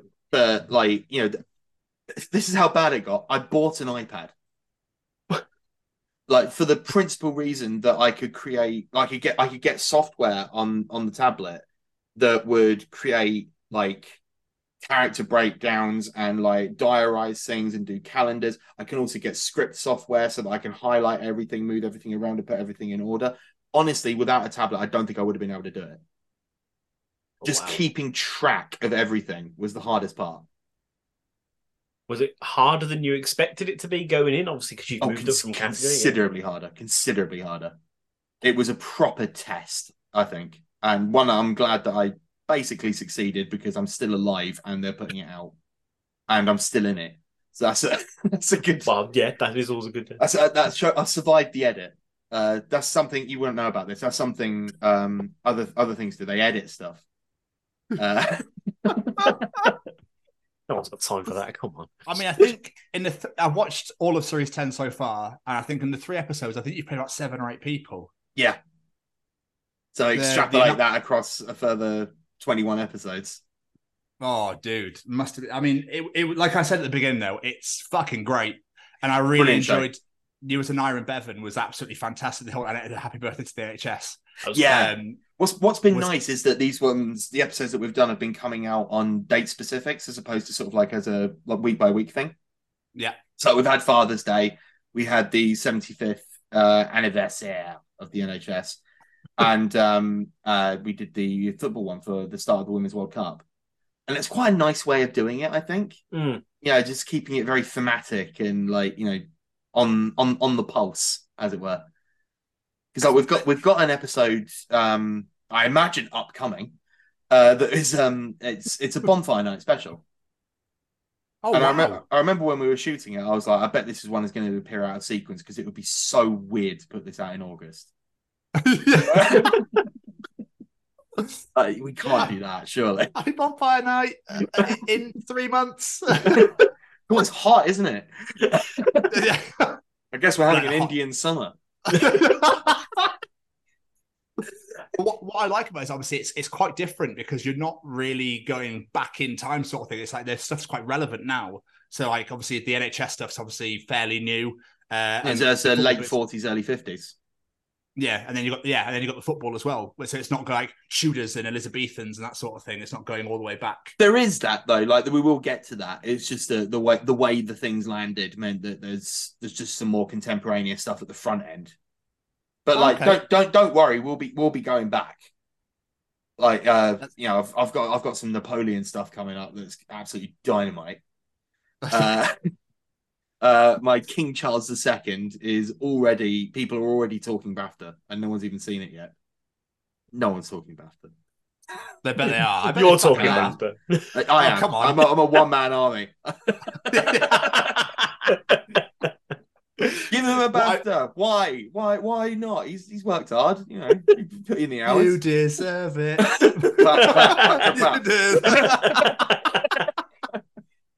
You He's still got it. Falling apart. What I really like about the show as well is that the same actors and actresses play the same characters, even in different series. Like Shakespeare's cast, they're all cast, but it's the same person every time. It's like Yes. it's like an MCU type style, which I love. Well, that's what that's what I'm hoping. Should should there be more, and I hope there is more. We don't no word as yet. Um, obviously, if we do make more, it will still be a way down the line because we, you know we banked them. Yeah. you know, we've we've got a whole year in reserve. But I like to think that should I be invited back, that my characters will still be there waiting for me. Like I hope so. I'll I'll still have Winston Churchill. that was that was a brilliant. I was so pleased that I got him. So, uh, you saying that, you've made me think. Like, is there any characters you're like, you sort of like dying to get hold of? If someone else gets it, you're like, ah, fucker, I wanted that. Well, I mean, all, all, all the big ones are gone. Generally, like you know, the, the real titans, like you know, Henry VIII is is Tom Stourton's baby and always will be, Uh, because he's he's so good at it. And also, fun fact: a lot of people when they're like uh when they hear about horrible histories, they're like, "Oh, I bet you played, bet you bloody played Henry VIII, don't you?" Because it's like, actually, I think you'll find that Henry VIII was really tall and I'm short, so no. You got fat and ginger, right? But you missed out the bit where he was 5'10, yeah? Which might not sound like a lot, but in Tudor times, freaking giant, mate. He was huge. Huge. And if you watch the sh- and if you watch the show, you'll find I'm actually William the Conqueror's son. So yeah, you. actually, I think you'll find, and I think you'll find that Tom Stourton, who was in Barbie, no less, did a really, really good job as Henry VIII. So think on, straw man person that I've invented. you dick. God, I hate that guy. Who invited him into this? Yeah, Jesus get him off the Christ. Zoom. Boot him Yeah. off. Yeah. Boo. That- I, I saw a photo of you as William the Conqueror's son, and that hair, the wig, is very bowl cut Joe reminiscent. I was like, It's, it's all, yeah, I mean, uh, to, to be fair, it was, to quote The Simpsons, it was the style at the time. You know, it was, it was very much that sort of page boy look uh, as uh, as uh, the, the French came over and uh, laid laid their great their great empire at our door. William the Conqueror, William the Bastard, as he was also known, but we can't say that on the television. well, no, not really, no. Oh, but he was though. He were a bastard. It's just be, it's just the fact I love the show that push show pushes the envelope.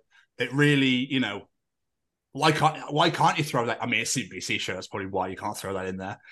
Be great, like you know, you We have, get like, away with a lot of other stuff, though. Oh yeah, Like we get we get away with absolute murder on that show. Sometimes we get away with actual murder on that show. like you know, people actually die in the sketches, and it's like, cool, this is just children's programming.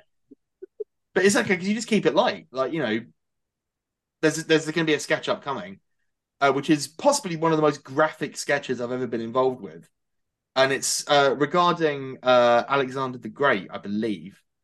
Um, and the actual true fact of something, which is that in one of these final battles, not the actual final one, but when he was sort of closing out his conquering of his empire, uh, he insisted on leading from the front despite suffering from dysentery. And so we've got a sketch about the the Macedons bravely fighting uh, to expand the empire. Meanwhile, Alexander the Great's taking a shit in a bush. History.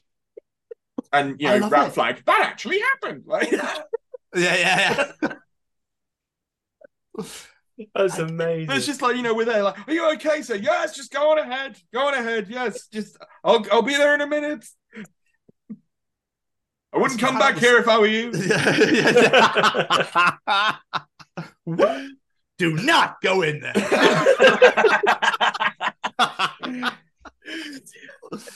You you were saying like how like you're spending all that time in the makeup chair, and it, it must be great. I know hard work, but it must be great. get- But getting to basically pay to play dress up and playing all these different characters. Are there any particular costumes that stand out from this season, whether you hated them or wanted to steal them because they were so great? Well, um, to, to to talk about your first bit first, we we also spoke about this at the end of the interview that we did last time when I got all serious for a minute, uh, which is that it is an absolute bloody privilege to do what I do for work. Yeah. and there's not a day that goes by where I don't respect and appreciate the fact that I'm I'm I'm I'm fucking stealing a living, mate. Like you know, as you say, I get I get to play dress up for money. like you know, what what an absurd thing my, my life is. And but you know, I'm incredibly gra- uh, grateful for that every day, and it's good to remind people of that because you know we have fun here, but also it's kind of serious. Anyway, good outfit. Napoleon rules. It's it's on my Instagram somewhere. I'm sure you'll be able to find it if you scroll back because I think I posted up every single costume that I Yeah. did. So if you if you go onto my Instagram, Ethan D Lawrence, I'm actually at Ethan D Lawrence everywhere. Uh, I, and now even on Bluesky and also still on X. Um, but the Napoleon outfit was great. They actually had it specially made because for the most part we had like you know basic costume pieces that could then be sort of fitted together in different ways. So they were kind of modular, Mm. And you could then sort of build it up that way. So there was some there was something mad like I want to say like 750 individual costume pieces. That but like that includes sort of like you know a, a, a pair of trousers here or a you know a loose piratical shirt, shirt there or a hat here and like you'd, you'd stick them all together to to make these these full costumes but the napoleon one we had to get right because he's his his look is so iconic Hmm. And so we got it. We had the bicorne hat and we had the um the proper like you know dark blue royal navy uh, uh sort of I, I don't even know how you describe it but with the button over and everything like that with all the the badges and the and the accents. And it it, it looked so nice. And I was like I wish I could keep this. And they were like you absolutely can't. Like this is going to this is going to the National Theatre after this like to actually be used professionally so we could recoup some of the money that we spent on it Oh. but you got to wear it. That you know, I mean, got to wear still- it Yeah, which is incredible. Um, and it's such a sick costume because like you know when it's it's one thing to sort of like have these costumes put together in a modular way just for you but it's quite another one where it had to be it had to be made and it it does look really nice I was, it was it's one of those costumes where even though like you're just you're just playing around and playing dress up you do find yourself sort of standing a bit straighter and like you know sort of swishing your towel coat a little bit more imperiously than you normally would. Yeah walk, walking around just sort of like yeah je suis napoleon. Ah. bon bon and then uh, you're lost you're you're gone someone's play, someone plays music. You got some like imperial march music going in the background. but it's okay because you'll be brought back down to earth because like in the next sketch you're going to be playing like like it's like this sclerotic peasant four Right? you're like, oh do you know what i felt the king i felt cock of the walk earlier when i was playing napoleon but now that i'm playing leper i'm feeling less like right, Ethan's at his moment. Put him in that one instead. that's it right? Just sellotape a load of boils to his face and see how it goes. That was also part of the fun like the prosthetics and everything like that. There's a um, again you, you'll find this on my instagram at ethan d. Lawrence uh, also available on blue sky and x. Um uh one of the things that we did this was um i wish i could remember the name of the nation. It's it's escaped me um but essentially it was i think it, it might even have been mongolian but i don't want to commit to that because i'm not 100% sure but essentially it was one of these empires that was expanding and taking in like other people as they went but they had a tradition that their ch- their children's heads would be bound and tightened a bit like how they do with um like in, in China, you know, they used to do it with ladies' feet. Yes. Uh, they would do it with their children's heads to create sort of like an almost conical shape. Mm.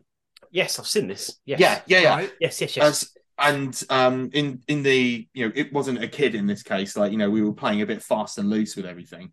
But I played like the captured soldier uh, who had this procedure done to him, and with genuinely one of the most hilarious prosthetics I think I've ever had in my entire life. Like I've never looked more like a penis in my in my entire life. Just this absolute just solid mass of flesh colored conical shape coming off the top of my head. Which, Uh, which in actual fact was actually just some like latex that was put over like a towel that had been precariously balanced on, on my head and then just put that over. But because that happens in the in like in one sketch, we had to do this insane thing where I had that made up, and then we went and shot all the bits where I had the cone head, and then I then quickly had to disappear into what we were laughably calling the makeup room, uh, which was a, like a gazebo in the middle of a forest because that's where we were. At which point, I had to have all the prosthetics stripped off my head and then replaced with a wig so that we could then do the first half of the sketch before I had the cone thing done.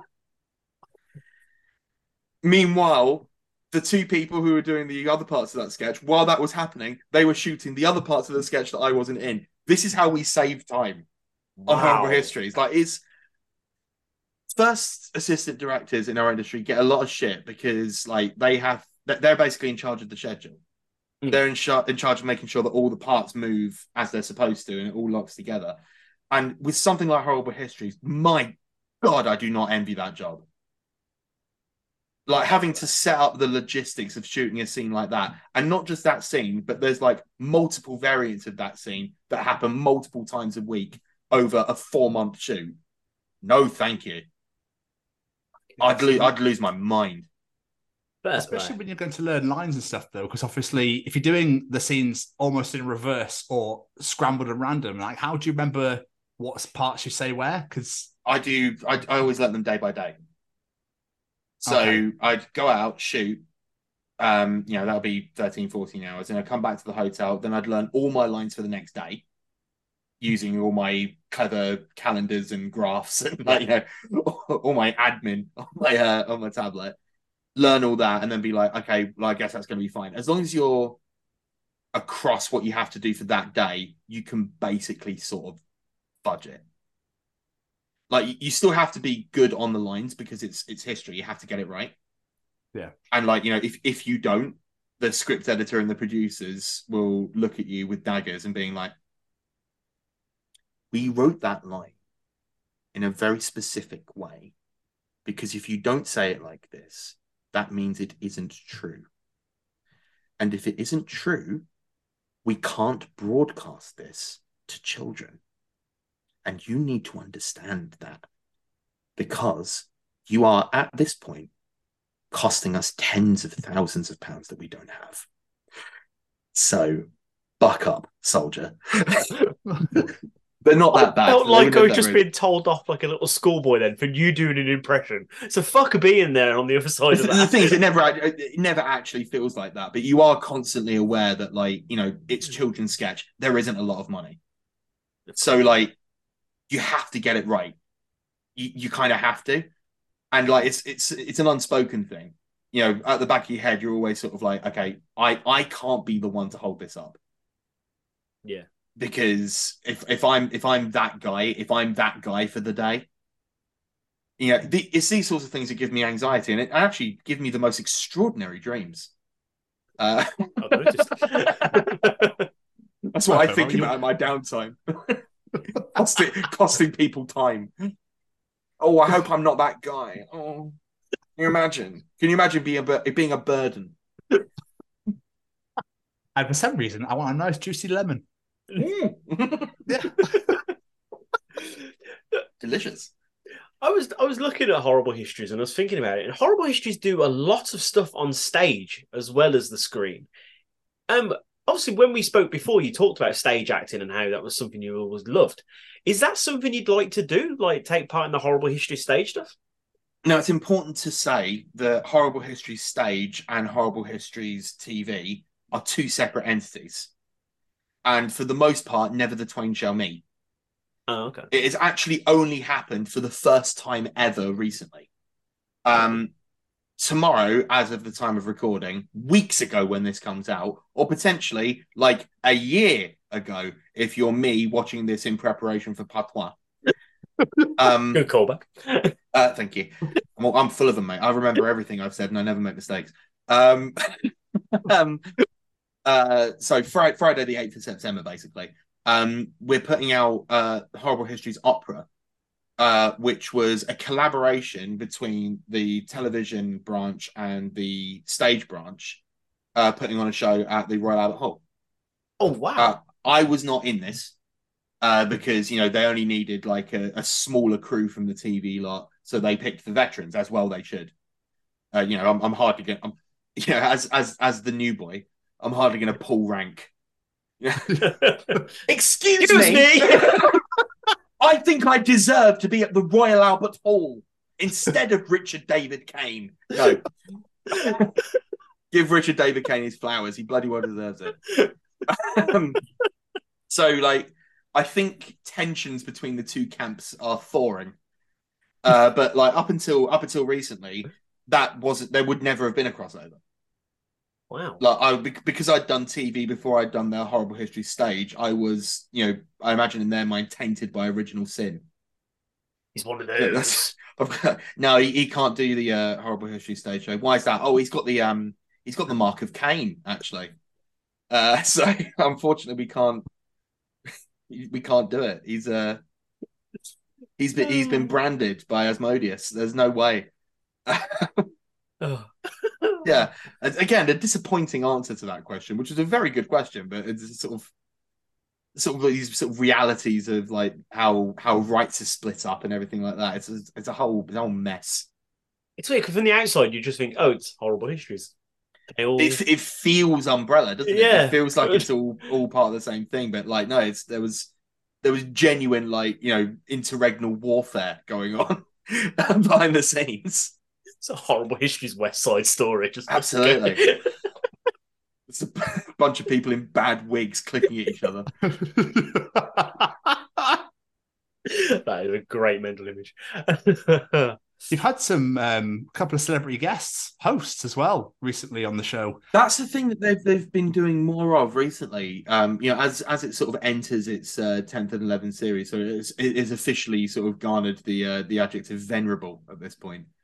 Uh, you know, they, they can attract all sorts of folks, and it's it's really good. And like you know, we occasionally had some, you know, yeah, yeah, you haven't seen them yet, but we had some um some guest stars take part in the uh in the actual episodes as well. For the longest time, they've had a good working relationship uh with Rob Rinder and Fred Sirieix uh, because we we do parodies of um uh you know Judge Rinder and uh, First Dates because you know they're, they're they're such sort of obvious ways to talk about. I was actually in a, a First Date sketch. Amazing. Were you? Um, yeah, it's not out yet. Um, uh, but Oh. it's uh, so it was a good opportunity to work with Fred Sirieix, which is one of those sort of weird scenarios where you're like, I really admire you.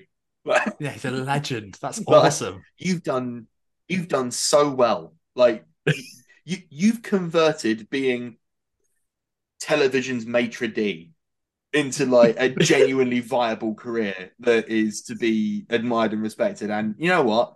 Fair play to you fred Sirieix. i wish i had your life because it looks great. And then you sort of have to act alongside him. And it's like oh for god's sake he's good at acting as well. Is there anything this man can't do? Just punched the desk and the camera went Oh, and his daughter's an Olympic diver. Fuck's sake. Yeah, I mean, why not at this point? Why not? Yeah, go on, big lad. just, just, oh, just butter it on, mate. Spread it on. Why not? Olympic level diver daughter, of course. Yeah. I'd expect nothing less from Fred Sirieix. No, he's a lovely man. But you know, so, so it was a good opportunity to like you know, to see those, those guys work in a scenario that maybe they're not as familiar with, although both of them have been doing it for so long, they're absolute like titans of it at this point. Uh, but like, yeah, so what, what we had? We had, um, I can't remember who we had for dads, but I know we had Jo Brand for NHS and Jill Scott for um, Yeah. uh, Women's World Cup, which is uh, again one of the one of the sad things about that. I did have someone genuinely ask me, it was like, oh, "What was it like meeting Jo Brand and Jill Scott?" And I was like, "They those bits were shot months after we were there. No. Like they they did they did that in an afternoon in like April probably. Yeah, wasn't Jill in the jungle at that point? I wouldn't know. I was not paying attention to any pop culture at this Oh, point. okay. She was, uh, yeah, she was just too busy winning, winning. Uh, I'm a celebrity, get me out of here last year, Jill Scott. When you because you said you were filming up to December, so obviously, Yeah, so yeah, yeah, she would have been, yeah. No, those those bits, like you know, with with Rattus, they're shot on um like they they, they plate shot those things like while we're shooting, but essentially that's just leaving a camera running on an empty frame. And then eventually when when it comes to shoot those bits, they just superimpose them onto that with green screen. Um, Um, yeah, makes sense. So so they're never actually there during the shooting unless they're actually like actively involved in a sketch. Uh, but again, like it's it's magic of television. You don't see the join, and I've would I've I've I've ruined it really by by talking about it. Right, the magic's love- gone. I would love to see a Jill, Jo Brand in like a war scene, like attacking, charging, attacking someone. That would be fucking amazing. Unfortunately, we just couldn't get her for the shoot. And She, No. she, she, she didn't she didn't want to come to Kent, and you know what? Fair play. Yeah, yeah. The asshole of England. Oh, Oh, that's the thing, right? Okay. Oh. I want to talk about something that happened during the shoot. You know how I like I just come up with an anecdote sometimes. This is one of the Yeah. stupidest anecdotes I think I've ever had. So I'm going to ask you both a question because you've asked me a lot of questions and I've done a lot of talking, and I'm quite sure the people at home are absolutely sick of me at this point. So what? Where were you when Queen Elizabeth II died? Uh, I was at work. Spoiler alert for anyone who hasn't caught up with the Crown. I, I was at work. was- I was at work. where was You're she? right. When- What makes it funnier is I work in the Queen Elizabeth Hospital. I was, I was I was about to ask like what what were you exactly doing at that moment when you found out? Like what was When did she die? at, at work is so vague. You could have been doing Anything. I think I was just in the office. I don't think I was doing a lot. Brilliant. Yeah, Nothing there. Tom, nothing really. When did she? When did she die? End of last year. September. September. So yeah, so I was at Specsavers. I was I, no, I wasn't at Specsavers then. Was you I? respect yeah, yeah, a whole month. God, your eyes must be shit. Yeah, I, I, I, wor- I used to work for them, but I'm trying to remember if I think I was there working there at the time. Um, because I remember it being on the TV. We had a TV on; it was just on. Oh Uh, yeah. So I think I was just walking by. I was just working, fixing glasses and shit. Fair enough. Uh, from my perspective, uh, I was in Portsmouth. Uh, I was in the the Ibis Hotel. Um, I had been uh, I, I, I downed tools for the day. Uh, I was only in in the morning. Uh, we were shooting at a nearby, I think it's called like it's something like the Ancient Farm or something like that. But it's an old sort of uh, old style farm where it's like old like old mud huts, sort of based on sort of like early agricultural traditions. It's really quite a cool place. If you're ever in the Portsmouth area, check it out. That's where we were shooting. Uh, but I was only there for the morning, so it was the afternoon, and I was like, "Well, what am I going to do with my afternoon?" Um, I'd already been around Portsmouth, and I was like, "I don't need to go around again." Um, I'll tell you what. I've heard that there were some very exciting things that went ha- went down at um, AEW All Out 2022, uh, especially especially what happened afterwards. But I guess I'd best watch the show. Anyway, I'll pop the show on, and uh, during one of the bits where they were doing a video package, I just happened to open Twitter, and uh, I found out that the Queen died because of a Jedward tweet. A Jedward tweet. Yes, Jedward informed you of the passing of our monarch. That's fucking brilliant. yeah, while I was watching All Out in Portsmouth in an ibis. Jesus. That's weird. What the hell? Yeah, you never, They you never, you never forget where you were. Uh, You especially don't think you're going to gain that information from Jedward. just pop, just pop on Twitter like, oh look, mm, mm, that's a strange way to find out. I'm sure I'll tell this anecdote on a podcast one day. I didn't realize they were still a thing. I mean, not nominally, I suppose. Oh, yeah. they are actually a genuinely good follow on Twitter because they're like really like powerfully political for the cause of Irish Really? republicanism. It's really funny. Never thought I'd hear that. a you expect here. It's worth, worth a look. Worth a look. Genuinely, they're they're they're they're a worthwhile follow. But um, the follow up anecdote to that is that um, we were due to like you know the show must go on and everything like that. But we get an email that says um, uh, due to um, the tragic passing of um, Her Majesty Queen Elizabeth II, uh, we understand people may want to take um, some uh, you know some time to mourn. So you will have the weekend, and in addition, we're not going to be working on Monday. Uh, that's our gift to you, so that you have the opportunity to remember uh, her late great Majesty. Until you thought about it for a second, and it's like, no, it's just that we were supposed to be shooting at a national trust property that day, isn't it? That's that's why you're giving us the day off because they're shut. Like, do you know, twist this? I like like how you've turned this into a favor you're doing for us, but let's be honest, it's because we can't get into this this like little garden that we want to shoot in, because because the queen owns it and she's dead. So it, and so because of that, no work can be done. So instead, we have to cram three days worth of shooting into two. But hey, at least we had the Monday off. This is our favorite. This is our favorite. To you. you can have an extra day off, but you got to work twice as fucking hard the next Yes. two days. Enjoy Oh, your yeah. rest, boys. That was a manic two days. no one enjoyed that. I tell you what, you want to turn a, a, a, a crew of people into Republicans real fast. That's that's the way to do it. Everyone's Oh. there like, do you know what? I don't actually think we need a monarchy. I really don't because we're now we're now moving into hour fifteen of this day. And, and yeah, sure, we're getting overtime, but like, is it worth it? I don't know if it is. Oh. Ethan, before we start wrapping this up, my friend, what are you working on Oh, at the moment to shit! talk about? Sorry, I just looked at how long we've been going. Yeah, we've been going a long time. It's only because he said we were wrapping up. I was like, why? We've only just started. Oh my god.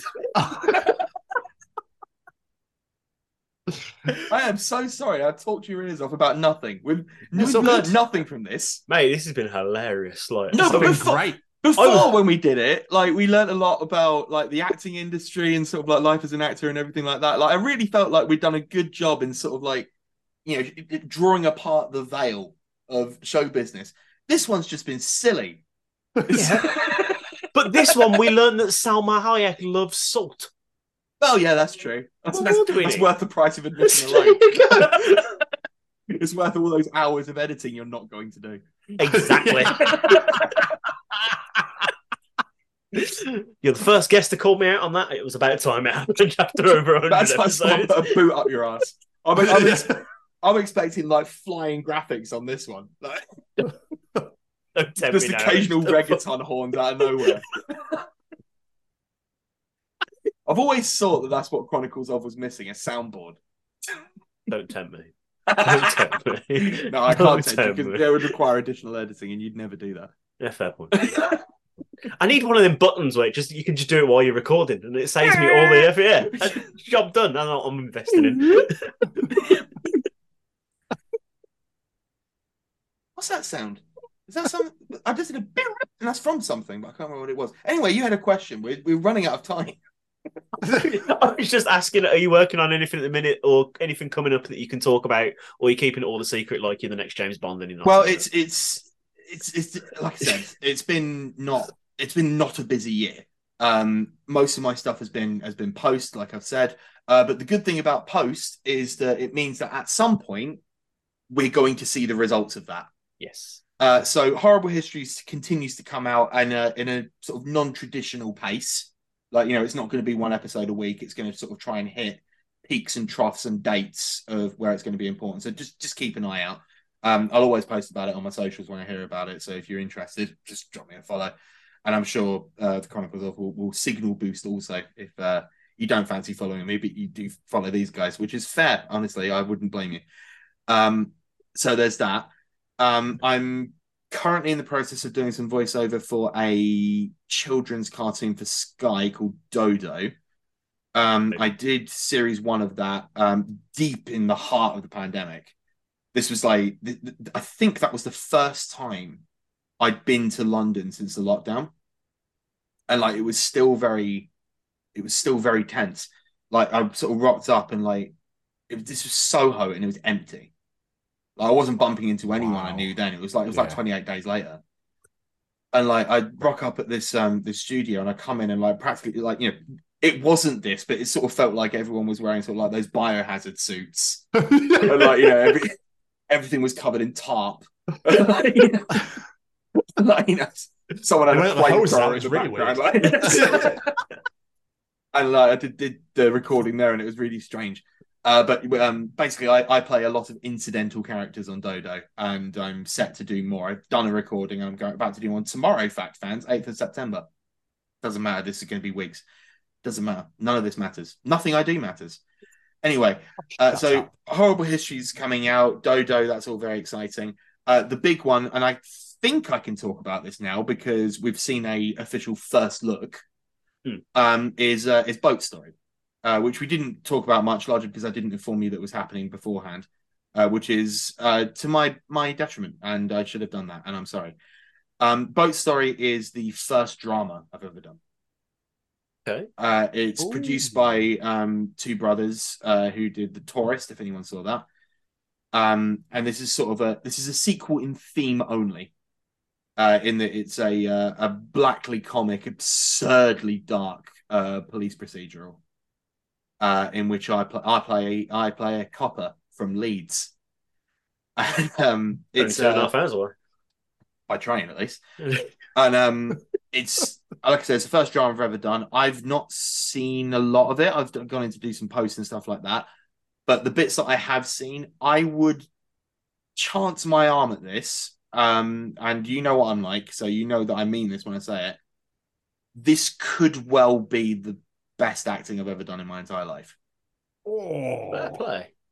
Uh, so keep your eye on the sky. We've had a first look. If I had to guess, this has sort of big winter drama binge written all Hmm. over it. So I'd be looking at it for either heading into Christmas or the beginning of the new year. Uh, but Boat Story, check it out. It's not just me. There's Daisy Haggard, uh, Paterson Joseph, uh, Tchéky Karyo, um, loads of people, really, really cool actors. Craig Fairbrass uh, from Rise of the Foot Soldier and all that. Nice. And so it's it's it's. I hope that it turns out as well as the bits I've seen as a complete whole. Mm. Uh, I'm genuinely so very excited about it. I can't wait to see it. And my God, I hope I'm good in it because if I'm not, I will have completely dropped the ball. and that will be the smashed out that will be the end of my career, and then Not I will all. be I will be disappearing back to where you know you know where I'm going. Regional manager of the pizza chain. I'm ready. I bet it's No. absolutely. I'm, I'm, I'm looking forward to that because I love a fucking police drama. And my missus absolutely fucking loves them, so no doubt I'll be watching that. This is going to so. be absolutely up your alley. Like you know, hitting in the winter when the nights are drawing in, and all you want to do is just like curl up and just spend six hours in the company of some absolute genuine psychopaths. Well, now I'm even more excited. Hell yeah! It's, it's absolutely great. and it's like shot in the north, which is like you know a region, so that's that's good for diversity. Imagine setting a crime drama in somewhere that's not London. Weird. we exist too, Ethan. Okay, we exist too. Never, never heard of you. I remember when we uh, we joked last time that Jamie's never never left Birmingham. I still haven't. Not once. He's never Can't- left. Can't afford to now. He had to. He had to, he had to go Close to- the borders. When he went to Bloodstock, he had to go on like one of those little robots with an iPad on it. He was just on Zoom the whole time. yeah, I had to uh, like AI him in the interview, so he- so he stood there. carrying a So little head on a stick. it. Yeah, this is Jamie. Um, uh, yeah, uh, he refused to Just- leave Birmingham. yeah, yeah. Just run with it. Just run with it, guys. Yeah, just run with it. Pretend he's there. All right. It's all right. Birmingham won't exist for much longer. Don't worry. No. Become another borough of London by the end of the week. It's fine. We're gonna annex you. yes. They're going to start calling the it London London. borough of Birmingham. and wait for the gentrification to start. Did you know that London's got more miles of canal than Venice? Wasn't that Birmingham? Yeah, well, I've actually got some news with some shit that's gone down in the UK. All right. You ever heard of the phrase hostile takeover? well, it's begun. It's begun. I'm pretty sure I could buy Birmingham at this point. Probably. I might Well, actually. I'll make you live under the yoke of my oppression. And that, I'm here to see it. I can't wait to see that. Well, you're fine. You can leave. Yeah, I'll be, I'll be, I'll be all right. Have Ethan's head and all of our money in Birmingham. It's all its own separate entity. You've only got script. It's, you can only pay with that. Like that's all you get paid in as well. Like the old Disney towns. You'd be like everyone's daddy. Uh, can I have some money? No, you fucking can't. You can have some salt in the fuck up. Disconnecting my phone. You people ringing me all the time. Oh, we want we want you to remove the potholes. Oh, we we want functional traffic. Like, oh, shut up. And can we have our canal back? no, I'm using it. I'm floating down it in a bath. Like a massive slip and slide thing. I'd like, "Oh, me, wouldn't it? Fuck off. To quote Stewart Lee, did y'all know that uh, Birmingham has more miles of canal than it has rats?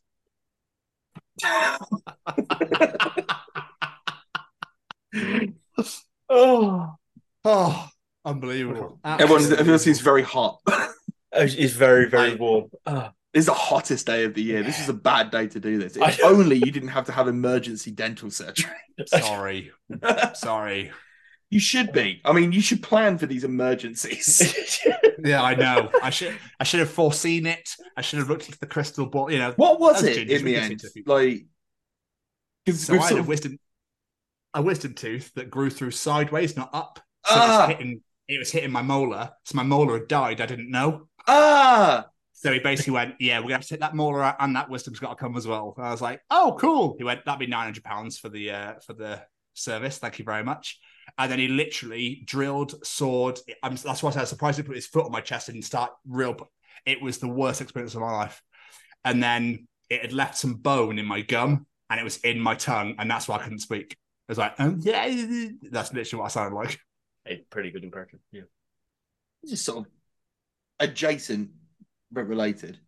Um, isn't it weird that uh, dental work isn't is, isn't free on the NHS? Because like I sort of feel like teeth are kind of you sort of need them, don't you? Yeah. Yeah, I've never understood it. it's crazy, isn't it? And it, but just to have two teeth, I was there. I was meant to be there for like half an hour. I think I was there for about forty-five minutes or so, and he just, yeah. And I, and I'm not joking. I think I screamed that place down the entire time I was there, and I'm not scared of the dentist. I don't care. But it's I mean that's that's that's heavy duty though. I mean that's I'd say that's less a fear of the dentist, it's a fear of sort of like incredibly invasive surgery. Yeah, Like- I think I passed out. I'm surprised he didn't start taking my fingernails out and that, that sort of stuff. Like, Let's just take them all out. Like, yeah, just Might as well. tell me where they are. Tell you, tell you where it is. Just tell me where they are. I don't know what you're on about. Because like I had, but prior to horrible histories, I had a, I had a bit of a minor uh, health scare. Well, not really minor. It was kind of major, but it was also minor. Basically, I had I had to do a medical for um for horrible histories, and uh, this is this is also basically just sort of like a medical heads up. Um, get yourself checked if you can. Uh, I had a medical done, and it turns out I had uh, what was not described, but I pretending it was described as like frighteningly high blood pressure like to the point where that where they were not going to sign me off for work. It was that bad, Fuck. and they were like, like the doctor was looking at me like incredulous, like saying like, "So have you been experiencing any of like X, Y symptom, Z symptom?" And I'm like, "Mm, "No." I mean, you know, I'm, I guess I'm pretty unfit, but like, you know, I feel feel all right. And he's like, "You've not been having like palpitations or anything like that?" No, no, I've been all right. Uh, you've not been experiencing dizziness or pain or no, no, I've been all right. And so I then went through the NHS and obviously got medication and it's now under control and I'm safe and well. Don't you worry. Uh, but Excellent. genuinely really worrying that I had what amounted to a time bomb in my chest, and I had absolutely no idea. Not a clue. No symptoms, no warning. It came as a genuine shock. Because, like, you know, I figured I, I would have high blood pressure because, like, you know, I'm fat and unfit. But, like, not that bad. yeah. I was say, Not sort of like the doctors 30 looking at you like you're some kind of medical marvel. it's like, God, it is fascinating you're still alive. What's what's your secret? Honestly, that thing should have exploded months ago. dude that, like it's it's so crazy i mean a lot obviously a lot of people recently uh, dying at such young ages bray wyatt for example and, Like- and this is this is everyone's reminder. COVID is still a thing. Like, you know, don't be stupid. Yep. Like if you if you're offered a booster, bloody well get it. Because like, you know, Bray Wyatt was 36 and he died from heart complications from COVID. Like Keith Lee, another wrestler I'm a huge fan of, has had years taken off of his career because of COVID. Because it affected Really? his heart. Yeah, I mean, you've you like he's when he got COVID back in the WWE, he already suffered from an enlarged heart, and like that exacerbated all of the problems. And you'll have oh, that. noticed that if you compare him like prior to the pandemic into now, he's lost a step. And it's not because he's not training. It's not because he's unfit. It's, it's not because he's like, you know, let himself go. It's because he literally just does not have the stamina that he has had, I should say.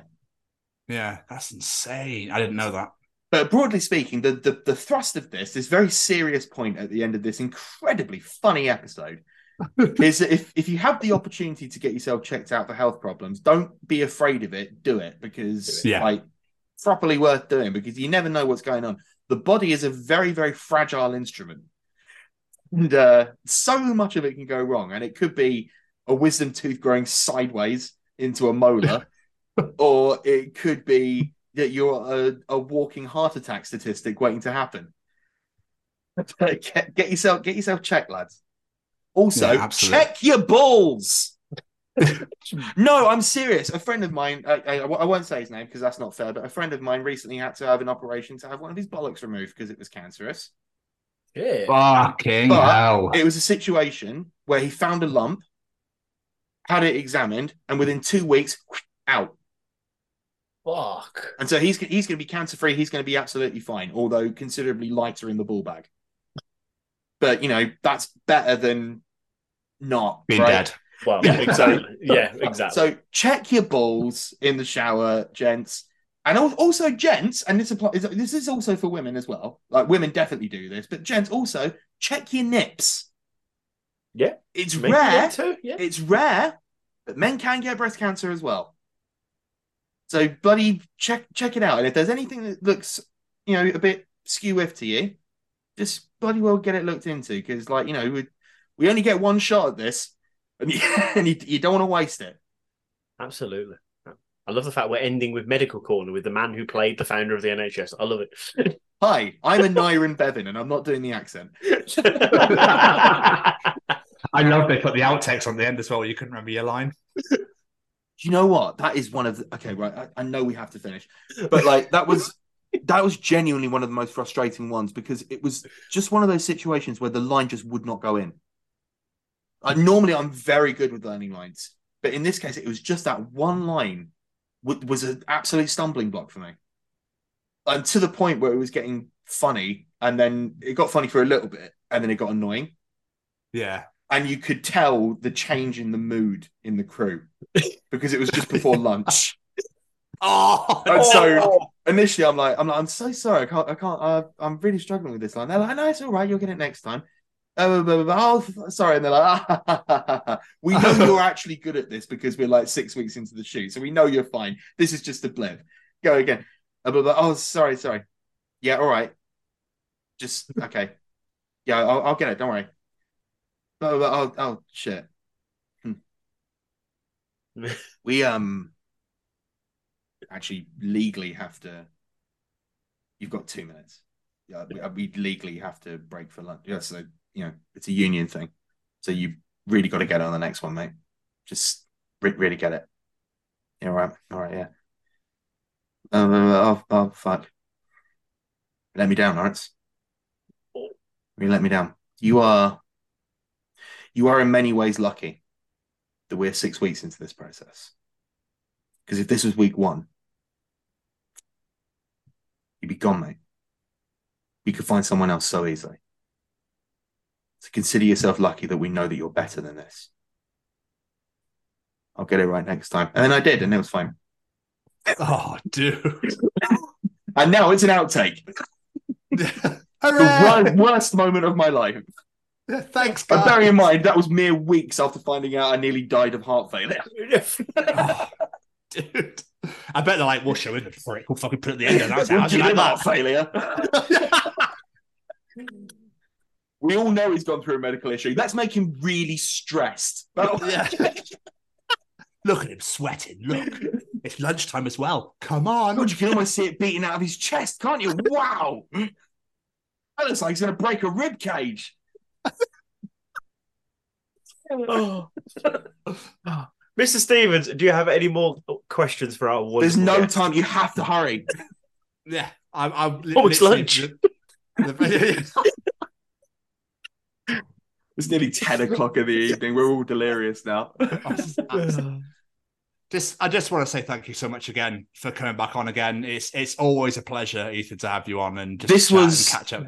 The reason why I got back in contact with you guys and have stayed in contact throughout is because I found the first one of these was so much fun. I enjoyed it so much, and I've subsequently enjoyed most, if not all, of your content because who has the time uh, since then? you know, I, I will get to it, but like you know, fucking ease up, all right? You put out a lot.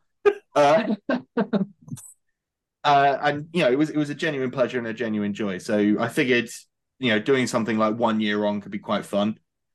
Uh, and Yeah. I, I hope this was fun. I don't think it was as informative as the previous one, uh, but hopefully people enjoyed the ride and uh, look forward to sort of around this time, 2024, uh, where I'll be appearing with my BAFTA. Uh, the campaign starts now. You won't actually see me on the Zoom. I'll just be holding up the BAFTA into the. Yeah, just, just, just talking through the face. I'll have the mic down. That's it, yeah. That's what I look like now. I'm the gold statue man. Look at that face. That was Alan Partridge. Not that you could tell. There's not much expression here, is it? Oh. Ethan, any plugs, social medias, anything you want people to go and check out? Uh, at Ethan D Lawrence everywhere, as I've alluded to. I do have a TikTok, but I barely use it. I do have an Instagram, but I barely use it. I do have a Bluesky, but I'm still trying to work that out. I do have Threads, but it's shit, and I do have X, but I'm trying to sort of limit my usage of that because uh, Elon Musk is a nepo baby piece of shit, anti-Semite wanker, and uh, I hope he has the drizzling shit every single day for the rest of his life. There we are. he just- And also, butch- Mark Zuckerberg is not a coward for refusing to do the fight, but a moral coward. Because the one thing that could improve so much of internet discourse and basically the whole online ecosystem is if someone put Elon Musk on his ass. And no one's going to do it. And Zuck had the best chance and he refused because he's a moral coward. So fuck him, fuck Elon Musk, and fuck this show. I'm out.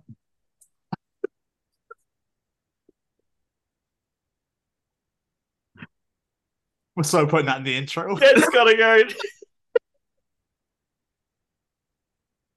oh. And the best thing is, people are going to see that in the intro and they're going to be like, I wonder where that came in in the episode. I wonder if it was early or late. and they have to wait You to have the to watch to find two hours of meandering anecdote to, to get to the bit. Oh, I love Oh. this show. Oh, man. Oh, it's the fucking best. Ethan, thank you so much, my friend. This has been absolutely amazing to do this again. No problem at all. See you in a year. Yes, Yeah, absolutely. we're, we're looking forward to it, and we'll be. And when you get when you get nominated for that BAFTA, like vote, vote, vote, vote, vote, vote, vote. That's all I'm gonna. Well, ho- ho- hopefully, it's in one of the ones that is of, of, of a voting category and it's not up to a, a, a panel of my peers because I'm not good at schmoozing. I'm gonna get on social media, find who's on the panel, and just like go vote, vote, vote. Vote for him. He's got a pretty face, and he promised he'd come back on the pod. Salt. We need him for the pod. We need a BAFTA winner on the pod. Oh, phenomenal. Ethan, man, absolutely unbelievable. Thank you so much for joining us this evening. It's been absolutely incredible having you on the show. What what a laugh once again. And Absolutely brilliant. I do genuinely need this. I cannot wait to see you both in a year Oh, so that we can talk more. That one's going to be even less coherent. I'm, I'm, I'm gonna I'm gonna be more drunk. I'm gonna have a pint of vodka. Ethan, what have you done in the past year? Nothing. I sat in my pants and I won a BAFTA. yeah. oh, BAFTA for something I made in 2022. What the fuck do you think I've been doing? I've been living it up. I have a broken Hollywood? No, of course I fucking have a broken Hollywood. I left the house in six months. and this is my fifth pint. All right, it is number in my baby. It's water. Yes.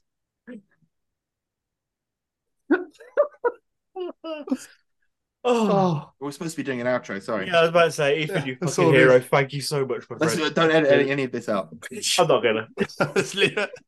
Why is this interview three hours long? Why have you tried to end it 15 times? but we were just having such fun. oh, I do enjoy doing this so much.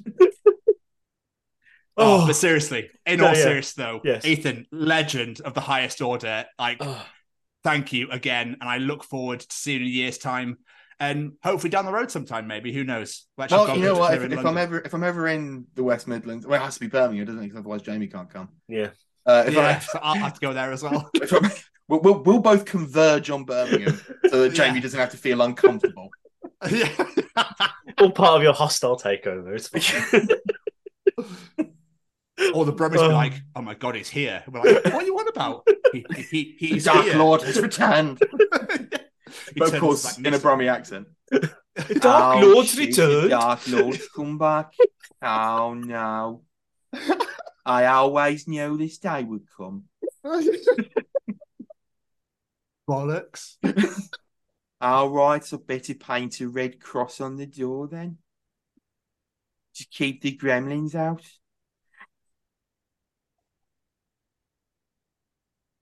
I'll best make sure the canals aren't running red with blood of our firstborn. Hang on.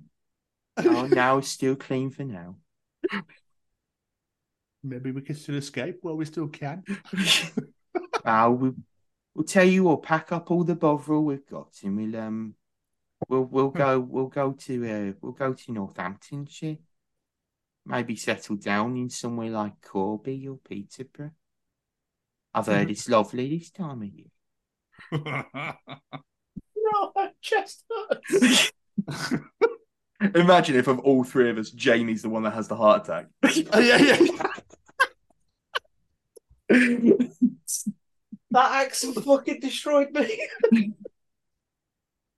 Oh, That's about the Brummy accent. Didn't know I could do it until just then. there we are. Just took a fucking Perfect. swing. nailed. Oh, absolutely did. Oh my god. Right, let's let's get out of here. Ethan, thank you so much, my friend. Thank you very much. See you here. Goodbye for now. Bye. Oh, I'll see you later. what an absolutely wonderful, bonkers, crazy conversation. I love this so much. Yeah, it's great. It was great. As soon as he was like, I'd like to come back again, and like, yep, you don't even need to have to. You could have just turned up, Ethan, to be honest with you. We would have still been like, hey, hey, that's good. Uh, and for all of you that enjoyed that, then obviously we're going to do it all over again next year for part trois. So, uh, yeah, I'm, I'm assuming um, Ethan must speak French. Uh, I think we, we, covered that at some point. Um, I know that's literally the extent of my. We covered that much stuff. We could have. I don't. Well, we do now know he does a, cracking Brummy accent. Yes. Don't forget, if you've been listening to the past few episode editions where I've been talking about how Jamie never leaves the city, now you know why. Um, but again, Ethan, thank you so much for taking the time out of your very busy schedule to sit and chat with us. It was great to catch up. It's great to see you again, and we look forward to uh, doing all over again soon. And and And I, we even really hope that you all enjoyed listening to it as much as we did recording it. Do You don't want to. You don't want to. Se- I thought you were going to segue. You don't want to segue this week. you don't want to segue into the Oh, I'm show. so and be used like- to you segue, and I was just leaving you to it. Well, I've got. Uh, I've got something I want to say Okay. uh, to all you people out there uh, when October comes around. Right, Americans, you're fine. This has nothing to do with you. Canadians also, there's nothing to do with you either. If anyone, and I mean anyone outside, uh, well, in the UK, calls this month spooky season one more time, I swear to fucking Christ, I'm going to break all of your faces. all right? Because it's Halloween. We've never called it spooky. We're not Americans here. We're Brits. It's called Halloween. Yeah, I don't know where this has suddenly come from. Like it feels like the past few years of suddenly, it's, as soon as October first comes along, it's like spooky season. No, it's, no, it's one day at the end of the No. month. First of all, it's definitely autumn. All right, that's putting out there straight away, and it's called Halloween. Um, I'm not going to break anyone's face. I'm, I'm not violent. I would never, I would never touch or hit anybody. Um, but it is, it. I just don't get it. I, Like, I just, I just, I don't understand it. I've never liked it. Like, I don't. I'm not a big fan of Halloween anyway. But get in the bin. Go and play in the sea or go and play in fire or something. right. If you want to call this spooky season, uh, you're dead to me. Um, obviously minus Americans because that's what they've called it for their entirety. Plus, they're so far gone now. There's no saving them anyway, so you might as well just let them crack on. You know. Um, but Jamie, uh, one thing that really, really crossed my mind. Do you remember the essential oils conversation? Yes, yes, Well, I do. Yes, I've got a new one for you now. Okay, How the fuck do you measure freshness? Do you know what I mean? Lenor, Comfort, Febreze, always talk about it, it, it's fresher than fresh. Where it, it, it lasts for 72 hours. Fucking does it? Does it really? Well, how do you know it lasts for 72 hours? How can you tell? How do you measure that it's still fresh as fresh was 24 hours, 48 hours ago? How'd you know? Es- especially with like bedding, because you know I could have, I could have had a sweaty night. The bedding may now absolutely stink, and it's only been one night. So where's your seventy-two hours freshness, Lenor? Well, it's not going to be fresh, though, is it? Because you've been in it. Regardless Well, if you sweat well, or not, you've been in. It's not fresh anymore because you've been in it. I So, assumed it meant scent of smelly freshness, but I suppose yeah, it's not fresh. Yeah, but that disappears. That disappears as well. Yeah, I don't. yeah. I don't understand. Um, Febreze. Oh, you don't miss a day of freshness. Don't miss a day. How do you know that? I might not use you one day. How do you know that? Then I've missed a day of you, haven't I? I don't get it. You know, and all these people that walk in with their blankets go like, no one does that. Nobody does it. No. Nobody. Stop doing it. No one. With your your fucking Sanex adverts where people like wash like this. yeah, no one washes like that. No one showers like that, and they're doing those. No, adverts. and the way they're doing their hair. Well, I wouldn't know that's I wouldn't know Well, what that's like.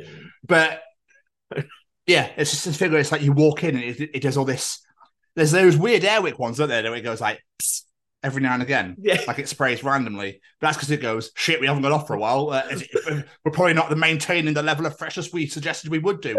Better spray. Better spray. That's basically Evans. That you stink. Fuck off. But yeah, I'd really like to know how they a- actually measure freshness. I'm It's really impossible. intrigued. You know, are they holding things in the air? And it's like, wait, I've got two centimeters. Bollocks, I've lost it. Where's it gone? I've got five, five centimeters over here of freshness. How you measuring it? I'm quite intrigued. There's too many outside parameters. It's impossible. It's impossible. Exactly. You can't measure freshness. So who knows what's classed as how do you know these oils are essential and how do you measure freshness? Fresh freshness. See, I've said it so many times, I'm falling over my words now. It's like those where you say the word so many times, it doesn't sound like you're saying it correctly anymore. Oh, I don't yeah, know what I they're know. called. Yeah, I know what you mean. Yeah. it was on. Ted, I was watching Ted Lasso when they were talking about it, and I was like, "Oh, I don't," because I hate it when that happens. when it's like you start saying a word and like this now sounds really weird to me, and is it correct? Um, before we move on, Jamie, we should look at these. I know, right? Look at these Ah. beautiful little things. Brand new. Burgundy backdrop. It looks weird with behind in front of burgundy rather than black. I know. I like it. I like it. But yeah, so you've got Stega, obviously. Yeah. And Sophie, Sophie's I don't know why I went right in front of Sophie, but Sophie's there. So and then you've got our lovely Yeah, it's good. Right, It's good. Brand new, brand new backdrops as suggested, as as promised. So uh so yeah. Anyway, you know about this because I told you on the phone. Um, but there was some removal. I went to Cheltenham um on Friday, Yes. and there were some removal men uh, down behind Waitrose that were moving pip. Somebody, their family, I would I would suggest, I would suggest a family. I would guess even out of their house. Um, and these two removal men were taking the kids' toys out with, in these boxes that they had. And as they were walking, there were two lightsabers on top. So I bet you can get, fucking guess what they were doing, can't you? They both had a massive lightsaber fight in the middle of the street. And they were taking it so seriously that I was Yeah. a bit like, mm, wouldn't you get in trouble for that? It's weird. Like half of me's like, "Fuck yeah, it's lightsaber fight." I don't blame you. If I saw two lightsabers, you'd have to fight. And then another part of me's like, "That's a stranger's belongings, there, guys." Yeah, it's a bit odd, weird. And one of them was proper like flipping it with his hand, like flipping it round and round. And I was like, oh, dude, come on. Okay, Like, that's just that's just you might, I'm, I'm not going to lie, you might want to grow up a little bit. I'm just going to just putting it out there, you know? I used to when I was a kid with sticks. You know, you try and you try and you just like flip it round and round and round and be like, "Wah!" that sort of thing, you know, making those noises. But this guy, I one, I was watching, so I turned and was watching, and one guy was like, "Oh, I probably." Should. The other one was going like, "Yeah, yeah, yeah, yeah, yeah, Darth Maul, yeah, Darth Maul." Like, um, no, grow up. So yeah, Was Star Wars is not my thing. Imagine that little kid like looks out the window, is like, "Mommy, they're playing with my toys." I imagine they'd gone. I imagine they'd already set off. Is probably my guess because I don't think they would have done it if the family were there. Come on, to the dad would be like, not. "What the fuck are you doing?" Uh, there's a third one if you want to join in. Well, why didn't you say so? no, Jamie, we're not children here. Um, Speak for yourself, I am. And finally, my other weird Pete. Literally, about five minutes later, this happened. Walking towards the town centre to go and meet Callum. Yes, the treacher for the those people that are listening. And there's an old lady stood between Boston Tea Party and that weird gallery. And obviously, there's a road in the middle to get to the graveyard bit, or people park there, I assume, for work or whatever. So she was stood right in the center of this road of this of this like parking area, and a car wanted to go up that way. So she stood there, and the car was like, you know, and you come, and she just stood there and stared at her, and I was like, this is weird. Anyway, she's like, come on, because I need to get in there, and you're holding people up. So the old lady started to move. I just wouldn't stop staring at her. It was really weird, right? And she crossed, she crossed a little bit and just stood and stared at her. And she like stood to the point where she was in front of the car, turned and stood and stared at some more. And then was like, she then she crossed to the other side to the other road. Luckily, there was nothing coming. Turned again and stood and stared at the driver. And I was like, what is she doing? And the car just like pulled in. And then she stood, she got to the other side of the road and just stood and stared again at the car. And I was like, okay. Did she think she was going to run her down? Did she think I, I'm letting you go? Why you like? Are you going to say something to me? I I want I don't know. It's kind of weird. I don't know if she thought that she's going to like get out and say something like "Why the fuck you stood in the middle of the road?" thing, but she's parking there, so I don't know. It was weird. It was just a very very weird moment. Either that, or she's actually completely normal, the same mind. You went, you know what? I'm old. People think we're crazy. I'm going to start fucking with people and just start staring at them. So they'll go, oh, bless her. She probably needs some help or something. Really, she's like, nah, I'm just going to piss you off and stand in the middle of the road. Fuck you. I, I, I had two dicks last night. what have you got? What have you got? Just got your little fucking shitty car. I had one in the front and one in the back. That's why I'm walking funny. It's taking me ages. And that's why I'm turning with me with my hips, not with my legs. fucking hurts, you know. Enough. That, ah. that moves on quite nicely to what I was going to bring up this weekend. Oh, there's a canary. Where's that come from? so what? Do you know when I have those thoughts and those moments? I'm like, should I bring this up on the show? Will Tom shake his head at me and look at me disapprovingly? Oh no! Are we talking I about poo again? No, not poo. Uh, dildos, actually. Oh, for God's sake! Okay. Well, you know how you get dildos that look like real life penises. Well, no, because they're all bigger, aren't they? Well, but they, they, they've got the veins and the, the, the bits, you know. They're, they're supposed to look like actual penises. You get what I mean? Right. Okay. Do you reckon they're actually designed after someone, or someone just makes up this idea in their head of what they think it's going to look like? Yeah, they definitely they design them by people, or you don't have to. I just I just look at them sometimes and I think that man must have some severe problems walking if that is real.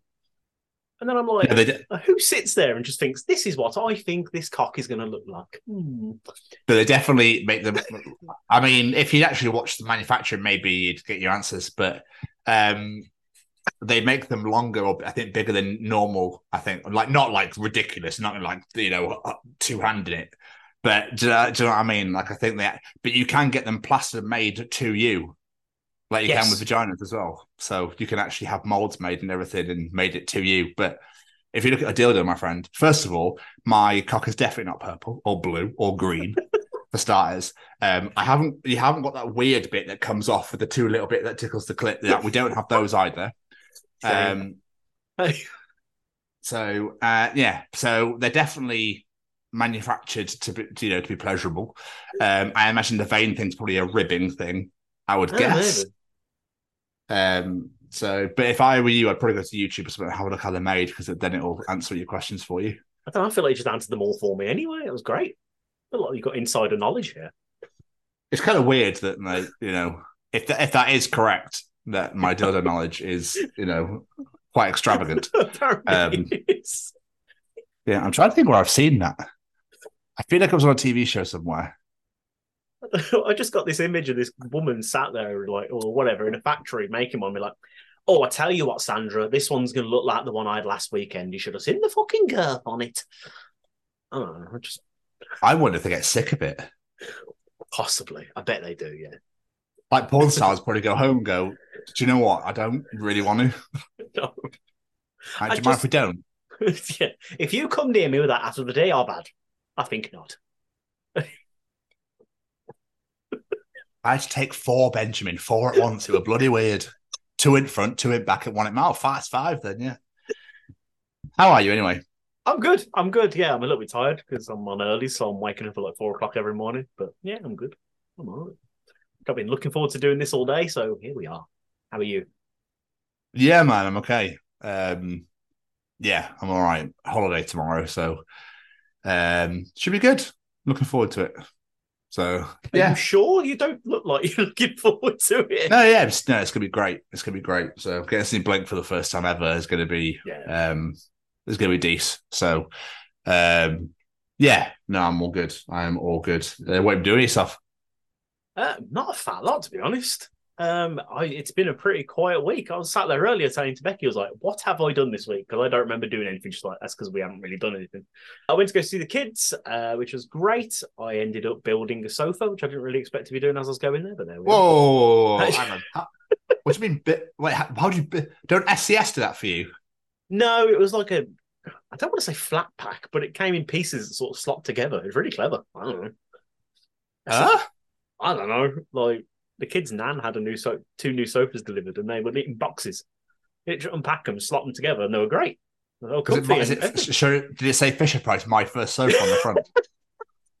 That's weird, dude. I've, I've never ever known of a sofa be had to be ever. No, no, mate. First time I've ever seen it, but but no, they were decent size and comfy and everything. I was like, this is new. The future of sofas is here. There we are. Maybe people just got sick of fucking DFS and SCS being like sales, and when that sale ends, sales. Yes, we love sales here. More sales. Guess what happens on Boxing Day? Another sale. Guess what? Sales never fucking end. I'm actually sick of my job, and I want to kill myself. And then you pay all this money, we get it to your house, and we can't get it through your door.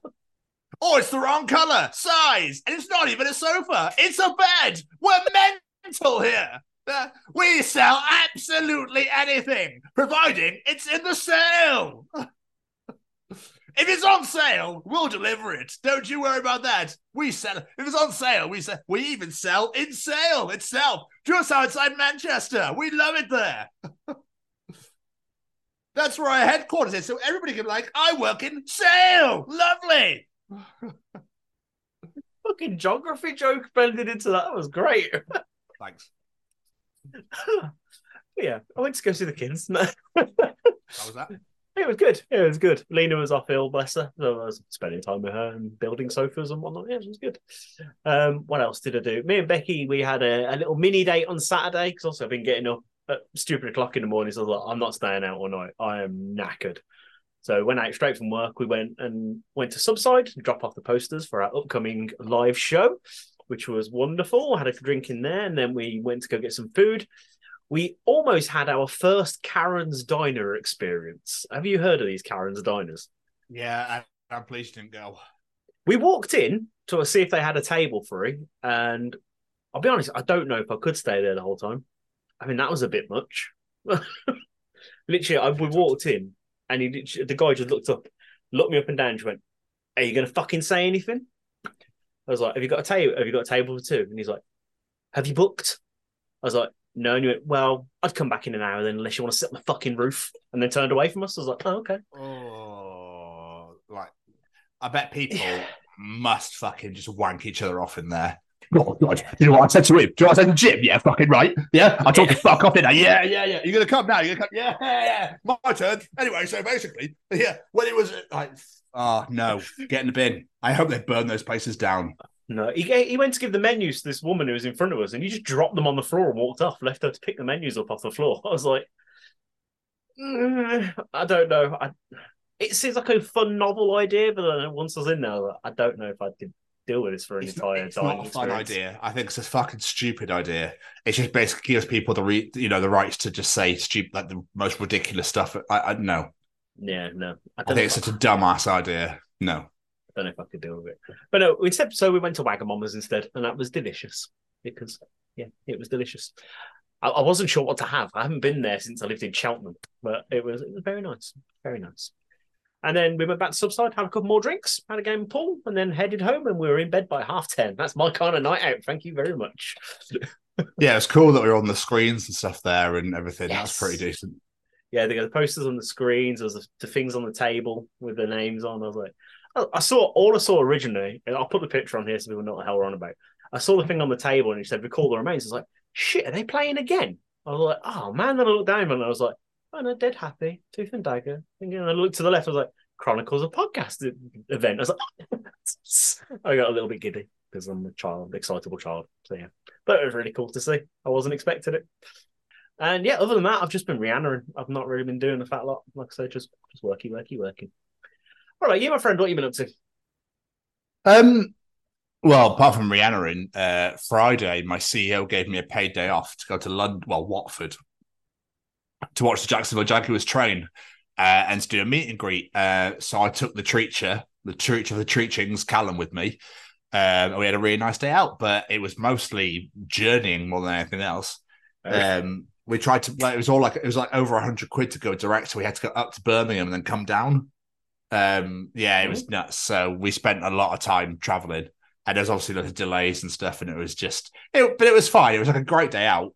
Um, the meet and greet was a little disappointing. Most of the players just ran inside after, and I was like, ah, yeah. But Josh Allen, bless him, like came all the way down and said hello to everyone. And then there was um, Brandon Scherff did the same thing, but I didn't realize it was Brandon Scherff because he did. He was, you know, I'm not, I'm not like massively clued into all the players. But when he was walking down, I was like, I'm pretty sure it's Brandon Scherff, but I'm not entirely sure. And I googled it was because we weren't allowed to use our phones, so because it was no cameras, no photos, nothing. They were because obviously if people video shit and put it online, the Atlanta Falcons could go. That's how they do that. Cool, lovely, and that's how they do that. yeah. Yeah, wonderful. Thank you. That's all the plays. We know how to beat you. So we weren't allowed to take videos, It was nothing until the very, very, very end when it had all finished. Um, so I couldn't Google to go. I'm pretty sure, it's Brad- but I don't want to go. Hey, Brandon, and be like, my name's James. What's going on? Like, "Ah." do you know what I mean? But the cool, the coolest, fucking coolest bit was when the media came in. Fucking Jason Bell walked down, and I was like, ah, Jay Bell's here. And for anyone that knows me, we've been wanting to get him for this show for fucking ages. And he was getting close. People, he was taking photos and saying hello to people, and he was getting closer and closer. I was like, "Oh my god, I'm going to say," I'm gonna, and I was about to go, "Yeah," and then the guy came up and was like, and then they walked off, and I never saw him again. And I was like, um, I was absolutely gutted. And I was like, "You," but then I was like, "Wait, Callum, why did we walk all the way to the fucking end? Why couldn't we have stood up there?" never mind. never mind. Um, but we had we had a great day out. It was so much fun. It was just nice to spend time together. I've not seen him properly for ages, Mm. um, so it was nice to hang out with the with the treacher, um, who you'll be seeing a little bit later on. Um, so we did that, and the weekend I did absolutely nothing. Um, obviously Scotland won in the rugby on Saturday. That's good. Yeah. Uh, we have one game left, and it's it all comes down to this game against Ireland on Saturday. So um, Paul's going to come and stay with me because Keris isn't here, um, and we're going to watch it together and just eat lots of food. And we don't drink, so just drink lots of Coke, I suppose. Um, uh, and enjoy it. So I'm really looking forward to the game on on Saturday. NFL last night. Uh, but what is amazing and what it makes me so happy, and I'm going to be doing after we've done this recording, is Daddy's back on TV. Yay! Thanks that the writer strikes now are now you know they've come to some sort of agreement. Um, so Daddy came back on screens last night, so I'll be going to watch that um after we've done this recording of this show. So um, yeah, I'm trying to think. I've been watching a lot of Ted Lasso. I'm on the last two episodes of season one, and it's it's fucking great. It's so good. You don't even have to be a football slash soccer fan to enjoy it. It's phenomenal. It's so funny. I've So- heard really good things. I feel, I feel like I Highly check it recommend. Yeah. It's really good. Like really, really good. Um, I'd love to get Brett Goldstein on the show, um, just because his character is superb. Uh, he plays like the legend of the club, so like he's been there for years. Uh, so people like respect him and stuff like that. Mm. And uh, just one quick bit. Oh, If Ori's this, she'll know exactly what I'm on about. But they're having lady trouble, and he walks into the changing rooms, and he's like, "Oh, Roy, can I get your opinion on it?" He goes, "No," and just walks straight off. And it's just really fucking funny. Like he's that sort of character. Uh, people taking photos. He goes, "No, fuck off, fuck you, fuck off." Like this is he's fucking great. so yeah, Brett Goldstein is amazing in that show. I can't recommend it enough. So I highly recommend you check it out. I like it. Um, but yeah, man. Other than that, like not not a whole ass of a lot. Just getting ready to go to Barcelona tomorrow. Amazing, amazing. I'm very jealous of you going to Barcelona. Fair play. Sounds like it's going Weren't you in Spain earlier this year? Yeah, but it wasn't Barcelona. Well, Still, Spain. Like my my boss earlier was like, "I'm so jealous you get to go on holiday." I'm like, "You go to Mexico in three weeks." Like, what do you mean? How can you be jealous? You go to Mexico in three weeks' time. that's Like- fair point. Don't, don't be jealous because you're going way soon. like I, I, have never got that. Like, oh, I'm so. Je- Do you know what I don't understand though? Are people that pack their bags like 17 weeks before they go away. Nope, day before. Right? why? I haven't packed yet. I'm going in the morning. Fucking hell. you are leaving it last minute. I don't. I don't need to. I'm going for three days. Yeah, that's a fair point, actually. Yeah. t-shirts, shorts, toothbrush, chargers. Boom. See you later. Underwear. yeah, might want to take them. Yeah, definitely. As, Do you know, as, it's- as Kerry's got all six of her bags already packed.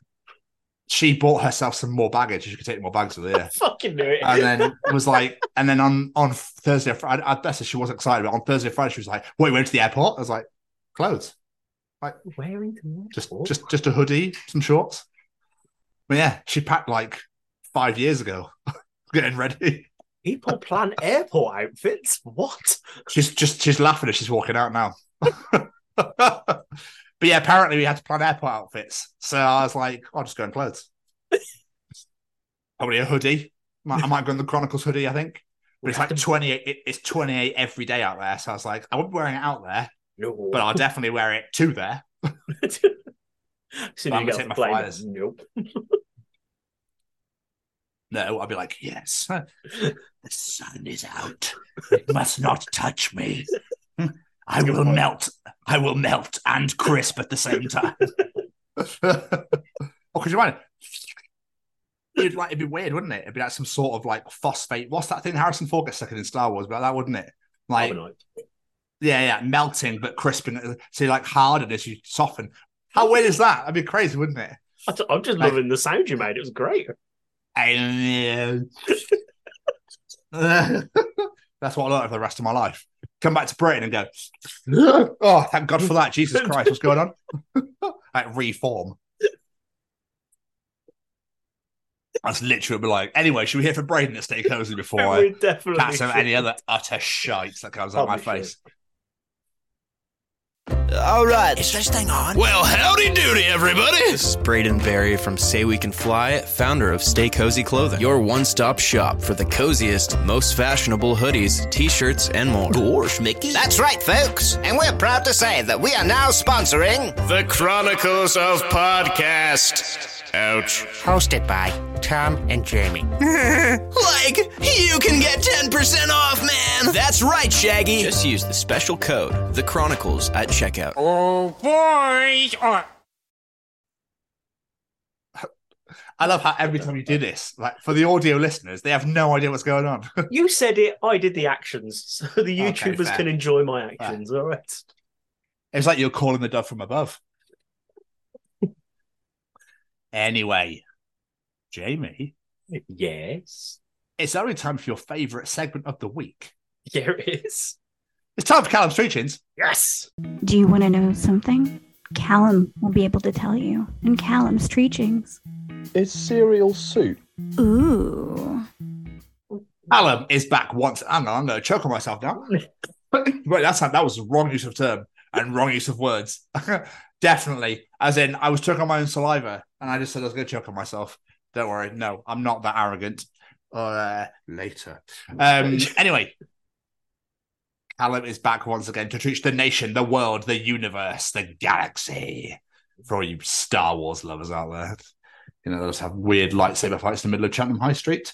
Jamie, what is Callum teaching us this week?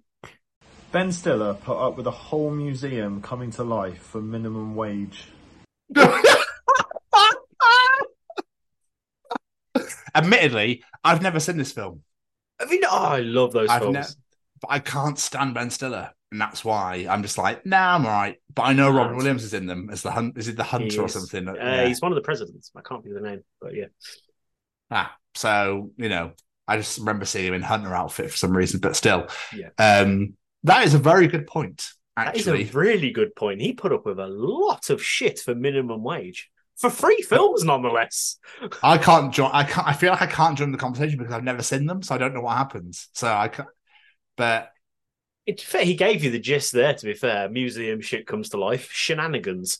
But yeah, minimum wage job. And they I'm pretty certain they do say at the start as well. It doesn't pay that well, but yeah, he should he should have asked for a pay rise. Did anybody else know? I was just thinking that. Do that I don't think the people that run the museum know. I think it's like a secret thing. So really, be like, I want more money. Why? Reasons. Yeah. So realistically, he, there's not a lot he can do about it because they'll probably think he's mental. yeah, because everything comes to life.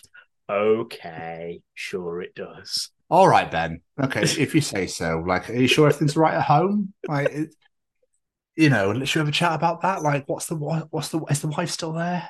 Yeah. Okay. President's coming to life. Mm, yeah. Okay. Dinosaurs, you say? right. Yeah. Um. Okay. Like, we have a mental health area you could go and sit in for a bit if you want to chat to somebody. Yeah, yeah, some visitations. We can get some visitations for you if you want. If you want us to bring a therapist in.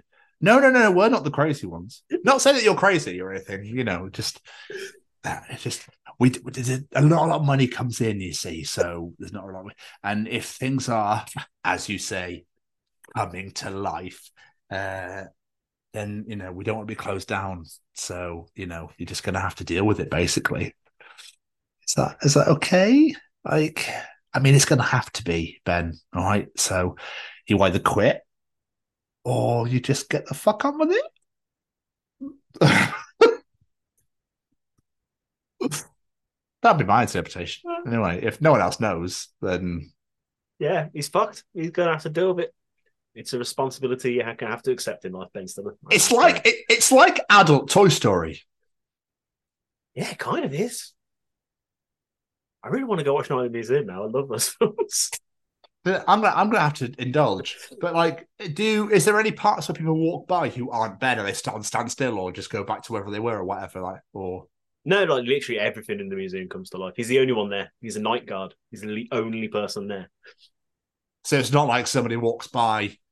So like, say say as you say, I hate this word. Shenanigans happen, and like once it breaks or smashes or rips or tears or whatever? What happens then? and they walk in the next morning.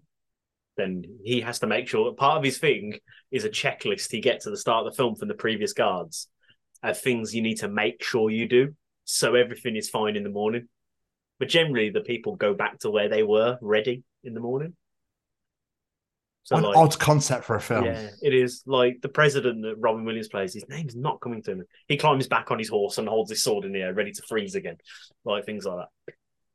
But if he's come to life, surely be there going, fucking hell, this hurts. Jesus Christ, my arm, my arm, I gotta pull it down. I think they're aware that they're not real and they're like dummies. I think I can't remember. It's been a while since I've watched them. I, I'd have to rewatch it. I love the the idea that was about that museum and people haven't seen it like myself are sat here going, Well, I want to watch that. Well, you should have fucking watched it, shouldn't you? 'Cause it's been out for years. Yes, because it's been out for a So- long ass time. It's not like a massive AEW spoiler that everyone's fucking put everywhere today that I've gone, Oh, cool, I haven't seen that yet.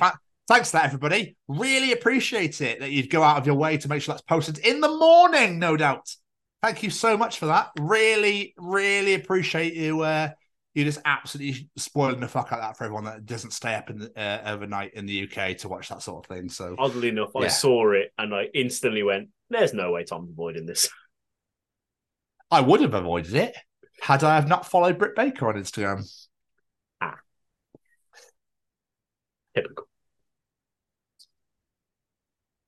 Yeah. Anyway, Jamie, let's move on. What Yeah. is Callum treating us this week in the sale?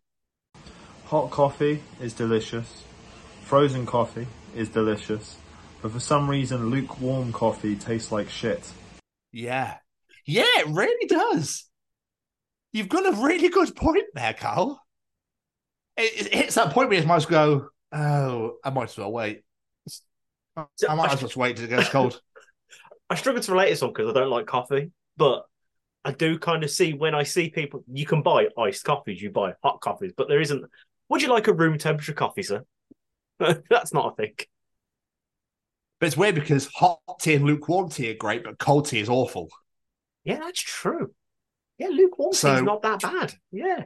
So, but it, I love that it gets that point where you're drinking tea and it gets like lukewarm. You go, oh shit, I better, I better crack on with this because it's gonna go. go like, you're like, and and what's more annoying is hot tea obviously is unbelievably delicious and lukewarm's all right. So it's not like it was. So it doesn't taste like it did originally. You say like, oh, I wish I'd smashed through that rather than left it. You can't waste But, it. It. but lukewarm coffee, yeah, it, it it's almost like it's it's really weird. It, it's amazing. I love coffee's great. As it gets lukewarm, you're like, oh bollock. It's like it goes, oh wait, hang on a second. As it gets cold again, like ah, delicious. Yes, lovely. Um, yeah, coffee's banging. Any way, shape, form, temperature, like however it comes. I do. I, I part of me wishes I liked coffee because the amount of different variations of coffee you can get of all these different flavors and and all the all the things you see in coffee shops, and I just walk in. I'm like, uh, what hot chocolate have you got? Because I, re- I Oh. refuse to pay out of my nose for a cup of tea. Like, not happening.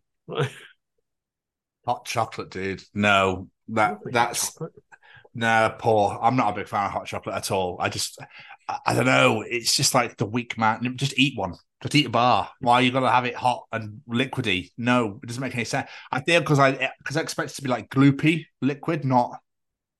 No, I, I don't know. I just don't. I just don't like it. It doesn't make any sense to me. Weirdly, Cold- I know exactly what you mean by that. I don't know what Cold chocolate, however, Nesquik chocolate. Oh yes, absolutely glorious. But yeah, hot chocolate. That's so. So there you go then. So all the variations for me are weird. yeah. So lukewarm chocolate and cold chocolate, phenomenal. Hot chocolate, no. Hot tea, lukewarm tea, yes. Cold tea, no. Hot coffee, cold coffee, yes. Lukewarm coffee, no. So it's like the spectrum for each one. Yeah. that is amazing. I just I don't know. Chocolate just doesn't I just I don't want it hot. That's that's it. Not It just doesn't make wants any it. sense. I just it makes no sense to me. I always pull as a milk in. So then it's like Nesquik. I'm like, ah, there we are. so it's, a, it's just a waste. It's just a waste, James. Oh, and finally, Mr. Westwood. Yes. Why? Yeah, yeah, we. It's theoretically possible to accidentally dial any celebrity by just putting in a series of numbers on your phone. I've always, right, yeah. yeah. Well, I've always thought about that. I've always gone. I wonder what wrong number this is. and I wonder who it'll be. Do you know what I mean? Like you could literally just go. You could just sit there for hours and go. I'll get there eventually. I will get huge. I'm going for Hugh Jackman, and I will get him eventually. Right? Does what's the Australian area code? Good point. Whereas yeah. the America, fuck's sake. But Oh, that's a God, lot of combinations, and that will probably take you a lifetime. you sat there at 105 in your deathbed. One, one more number. One more. Hello. Oh yeah, he's dead, isn't he? I'm 105 now. You've reached the voicemail of Hugh Jackman. Unfortunately, I died 30 years ago. yeah. Good day, good day, mate. Uh, this is the voice voicemail of Hugh Jackman, uh, the third. Um, my, my dad, my dad can't make it to the phone right right now because he passed away about sixty years ago. Uh, sorry, mate. Uh, I hope you have a fucking bonza day, though. Why don't you little British shits get down your fucking seaside? Eh? Oh, we're gonna hit the beach. Good throwback. Good throwback. Yeah. So um, it is entirely possible. Uh, but then I imagine that, you know, it'd be shit. Because you imagine you get the voicemail like, you have reached the voicemail of Blake Lively. Please leave a message like, what? Really? Excuse me, could you put me onto your husband, please? yeah. Just, you know, anything like that. Uh, It, but it will just take a long ass fucking time. Um, and if you really, I bet, bet there's got to be people dedicated enough to do that. Oh, though. yeah. I bet there's stalkers that are like, I will find them. There's a What you, one day. what you don't realize, Drew Barrymore. Uh, she had that stalker. Did you see that video of that stalker? No? I know you know me. I don't know. Then loads of people rushed off the stage. Find it on YouTube. I think it's on. Didn't Someone just goes like, "You know who I am, Drew. We have lots to talk about." And they're like, "Fuck, better go, better go." Ooh, I could, like, could you imagine? Oh god, people are weird, man. Creepy ass motherfuckers. So just the world is mean- nuts. I carried a picture of Jet in my sock, but I wouldn't have stalked her. Even I've got fucking limits. All right. Sure. Yeah. I was only little. I wouldn't have known how. Oh, sorry, mummy. I got lost. Why are you in London? Uh, bec- like I said, I, I just got lost. Uh, Her, her real name's escaped me. Doesn't- Dale. Thank you. Doesn't that gladiator live here? No. I, like I said, I got lost. That's why I'm not allowed outside of Birmingham anymore. Do you mind? Yeah, exactly. Could you imagine like going up, like being a kid, and you actually hit a, accidentally hit a celebrity's house? You're like, oh, I've lost my parents. Can I come in, please? Excellent. I've made it. Not I'm getting any Talkers ideas. We should probably cut that out. But Callum, thank you so much again for another absolutely uh, delicious edition, as you say, uh, of Callum's Treachings this week. But there's just one problem, Jamie. Just one. I've got to follow it. You do. Tom Tom's Journal.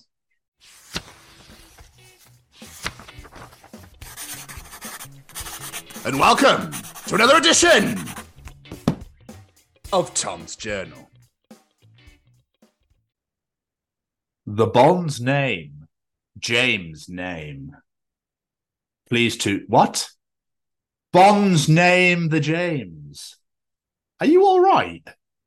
But Bames Nons having a strong Call a bondulance.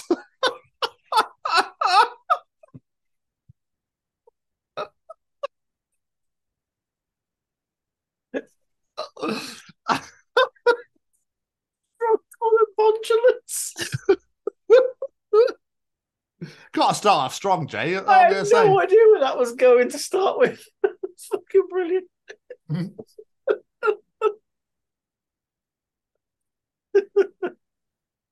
Jamie, if you have worked in food service and retail, which is worse? Well, food service is jump scare horror and retail's psychological horror. That is a great description, especially of retail. Yes. Oh, food services. I'd rather do retail over food service any day of the week. Really? Yes, hundred percent. Well, I had a heart attack after working at Wetherspoons, so I think I'd rather go back to retail. Fair point. Fair point. yeah, just just saying. Look, Jay. Okay, and for anyone listening out there, cancelling plans is okay. All right, staying home to cook is it's it's all right. It's okay. Disappearing from it to get your life together, it's all right. It's okay. Resurfacing in a foreign country ten years later, the new name. Look, it's all right. It's okay. Don't. It's all good. We understand. We're all here for each other.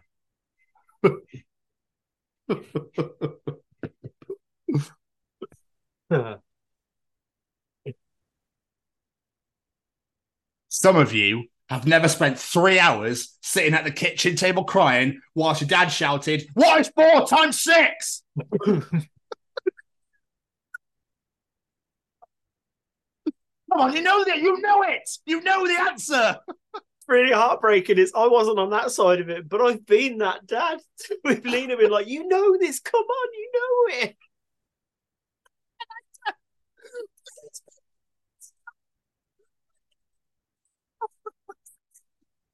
Such a shit parent right now after that. Well, you fucking deserve it. Brilliant. No, joking. me. God, why must you give me your hardest battles? God, I don't. It's because you're my weakest soldier and these battles are so easy. It's an email. Why are you crying?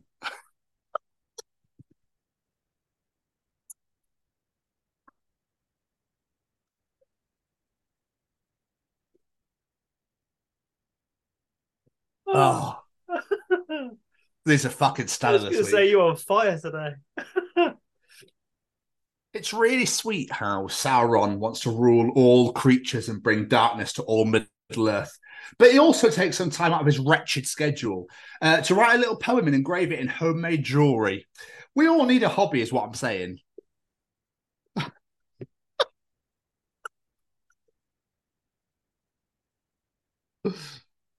Oh.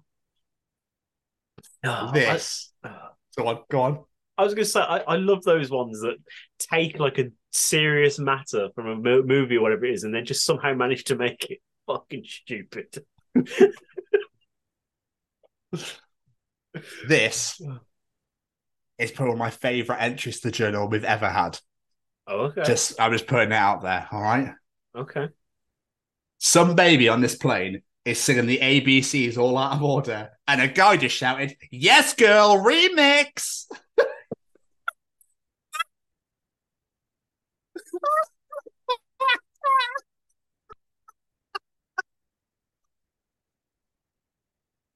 Fucking amazing. Fucking amazing. What a legend. I love the idea that that actually happened as well. I know, Fucking yeah. great. Oh. And this is going to be Jamie's favourite entry of all time. Okay. The world is a vast hellscape right now. But remember, the Mandarin word for penguin literally translates to business goose.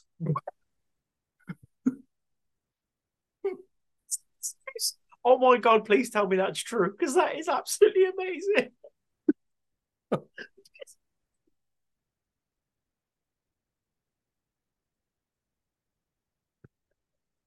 Oh, a punch to the dead air. Jamie's just dying slightly in the Sorry, corner. that, that is fantastic. I really like that. But what part of the business? I don't understand. But there we are. That's I just don't Mandarin know, you. but I like it. What I don't understand though is how gossiping became a womanly trait because men will spill tea like nobody's business when given the chance. Oh yes, yes. God, my workplace is fucking prime example of that. Oh, really? Oh, wow. Oh God, Whatever. yes. And I feel like the older we get, the worse it is as well. Like you stick a bunch of 50, 60 year old men in a room together, they are going to bitch and gossip like no one's business. Yep. Teaching kids about frogs isn't grooming them to become amphibians. Reading a book about Mozart won't transform your kid into a musical prodigy. Acknowledging that some kids have two dads isn't trying to make them gay. It's helping them learn about the world around them. Absolutely. Bravo. Thank you, sir. I like a serious entry every now and again. Yes. There we are. Fucking right. Not that people. We need to need to kick some people off this planet. I tell you. Yeah. What I really like, though, Jamie, let's let's bring it back down again, shall we? What I really like about hippos being the most dangerous animal in the world is that they're vegetarian. They're not even not even omnivores. They don't want to eat you. They just hate you. I think that's a beautiful thing.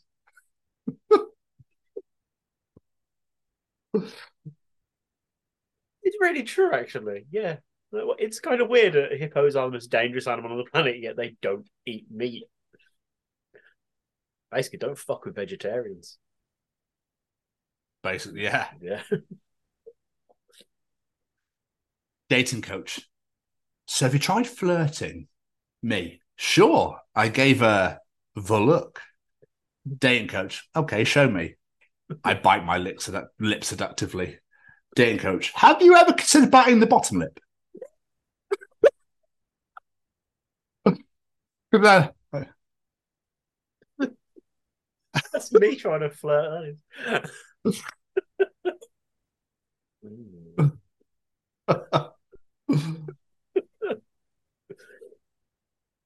Me, look, I'm really sorry I can't come out tonight. I've got so much to do.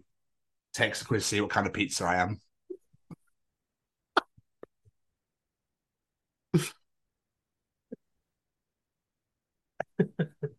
right, two more. I'm going to end on a beauty. Look, stop, drop, and roll was a pretty big deal when I was younger. And I really expect to be on fire way more than the zero times I have been so far. It's a really good point. There was a lot of emphasis and preparation in stop, drop, and roll. Never needed to use it. I mean, I'm not arguing about the fact I've never needed to use it. I quite like that fact, but I expected it more. Absolutely. But I'm going to end on this because I think it's quite relevant and it's, you know, what we're all about here. And it's what, well, what we used to be, well, especially you. Being a goth is great, but we need more cozy goths who sit in their spooky cabins cheerfully brewing tea and baking pies. Goths who knit little sweaters for their raven buddies. Hufflepuff goths. Yes. Oh my god, Goths and Harry Potter houses. What a beautiful combination. If you say so, Jamie, because that was another edition of Tom's Journal. My Harry Potter house as well. Even better. You- Oh, how, how, how is Hogwarts going? Beautiful. Yeah. Look, I did an online quiz, all right. I know. Oh, for, f- oh, you're one of them. Giving your password out to everybody on fucking line when people are doing a stupid quizzes. How many kids do you have? Where did you get married? What's your password? Thank What's you. your first pet's name? How many tattoos do you have? Where did you first go to school? What's your mother's maiden, Maiden name? name. Thank you very much. Here at SCS, we're actually secretly breaking into you, hacking into your social media. we now own all your bank accounts. Thank you. We'll put them on sale. yeah, sorry. I never understand people do those stupid fucking quizzes. I like Mali's entries where it's like password, passmania, password, pass, pass, password, word, word, password, word, sap, password. That's a good password. That's all he writes. It's great. It's about getting into schools and talking to young people because, you know, I, I know that people can change. Uh, and, it, and it's about talking to people and getting them to understand and perhaps step back from violence and, and prejudice and whatever. And we just need to work together and keep on the good fight there. Absolutely. Hey there, guys. We are ecstatically happy to announce that we are associated with the Sophie Lancaster Foundation. The times are changing, and with the unfortunate death of Sophie, those changes have made a massive impact for the future. If Sophie was with us still today, I can guarantee what you are doing will still be reaching so many lives of young teenagers, young adults, and those who wish to be as different as possible. So thank you very much. To find out more about this incredible foundation and all the work they do, and more importantly, how you can help, head on over to www.sophielancasterfoundation.com.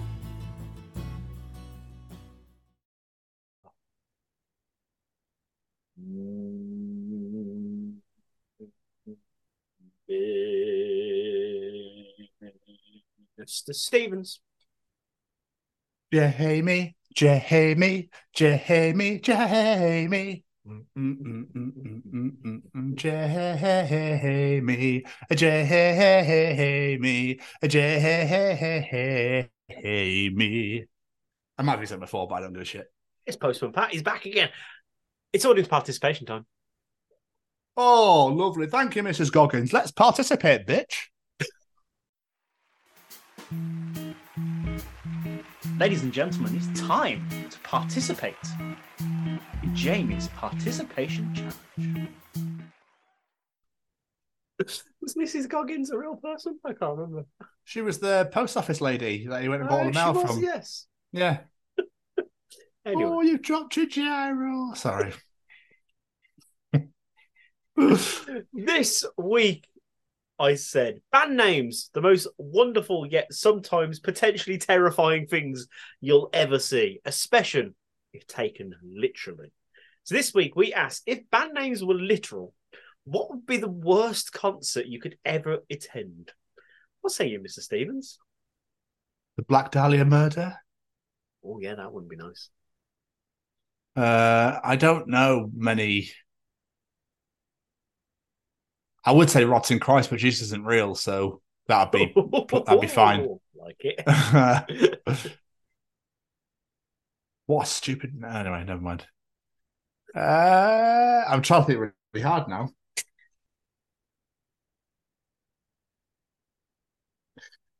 Spice Girls? Uh, I should say paprika. Yeah, Chinese five spice. I just saw. Oh, but one thing I knew would happen in this is that mostly be metal band names because let's be honest, that's where all the chaos ensues.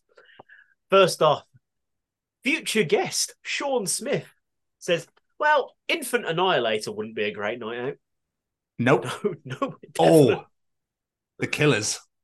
Oh, that's a good one. That is a good one. Matt Hayday says "Death from Above." Yeah, that doesn't sound like a fun. one for the Oh, Oh, no. no. Jake Smith in flames. It's just a guy running around on fire. Like Jamie Martin blinking 182 times just sounds like a task, to be honest. Like But don't we do it like daily? we probably do, to be fair. I can't say I count the amount of times I blink in a day.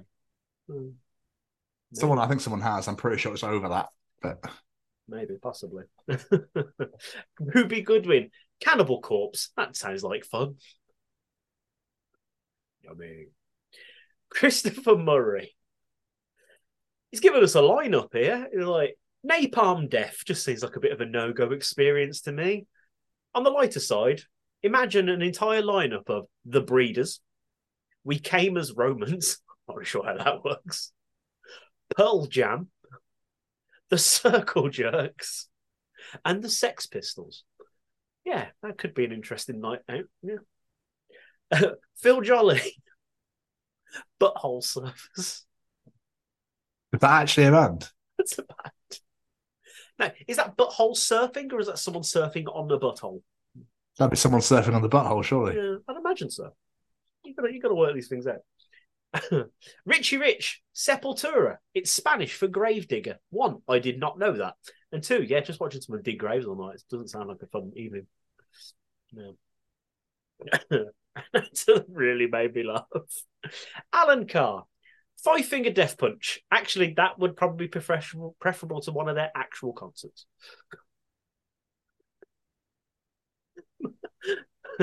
Last week, uh, former guest Mark Woodyard, funeral for a friend. That sounds really bleak. Oh, Oh. that'd be awful. yeah, that doesn't sound nice. Matt Rose, Bullet for My Valentine could end a lot of relationships that night. Definitely could. Def- But you don't know which way around it is, do you? That's a good point. Could be you. Former guest PR Brown. Postal Service. How riveting. Just done me round. You're seeing number two. I can't see two. I can only see four and six. Robbie Williams.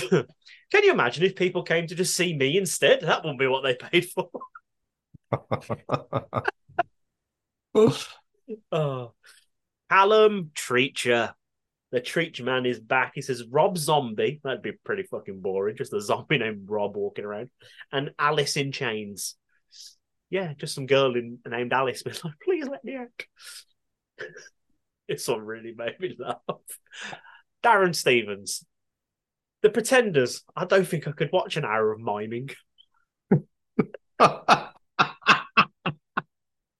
It's dad. Gareth Adams. Can you imagine going to a gig to Imagine Dragons?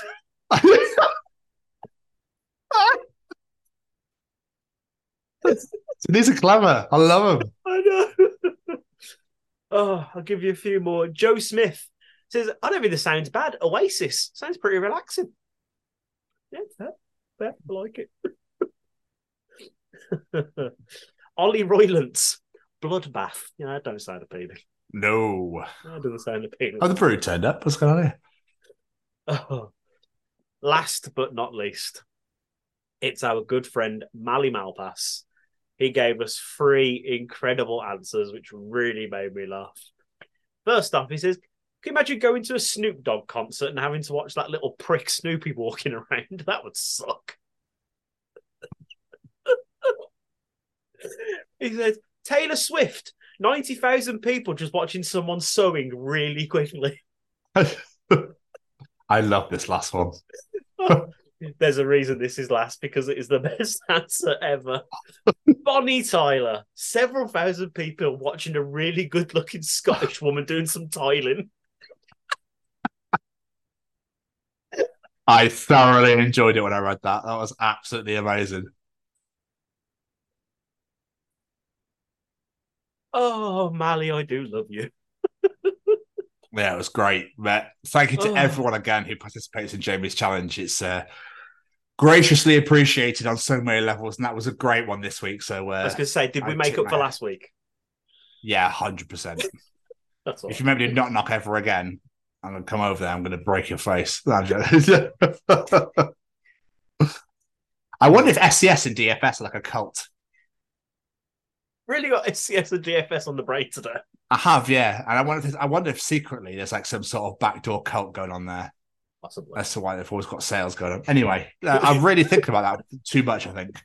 Um, anyway, thank you for everyone who participated in Jamie's challenge. If you enjoy Jamie's participation challenge, Tom's show, and Callum's Treachings, the interview uh, at the beginning of every single show, and all the absolute fucking gobshite we speak uh, during. Then enjoy the other 103 editions of the Chronicles of Podcast, wherever you get your podcasts from Spotify, Google, Apple, the usual shites. You know where it all is. You don't need me to start reeling off every platform imaginable. We'll be here for fucking days. We'll be here to the next recording. We'll still be going.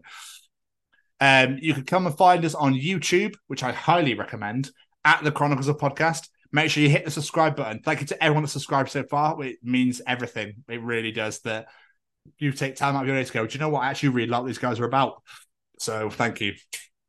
Hit that bell to get notified when new videos are released, which is every Friday at six. Just let you know. And please just comment to your heart's desire. To your just go for it. Go mental, or comment, comment, comment. As Ron, as Ron Wasserman, former guest, uh, likes to say. Um, you can uh, so on our YouTube. I will get a bit ahead of myself. Then you can find all of our interviews are on there. All of our shows are on there.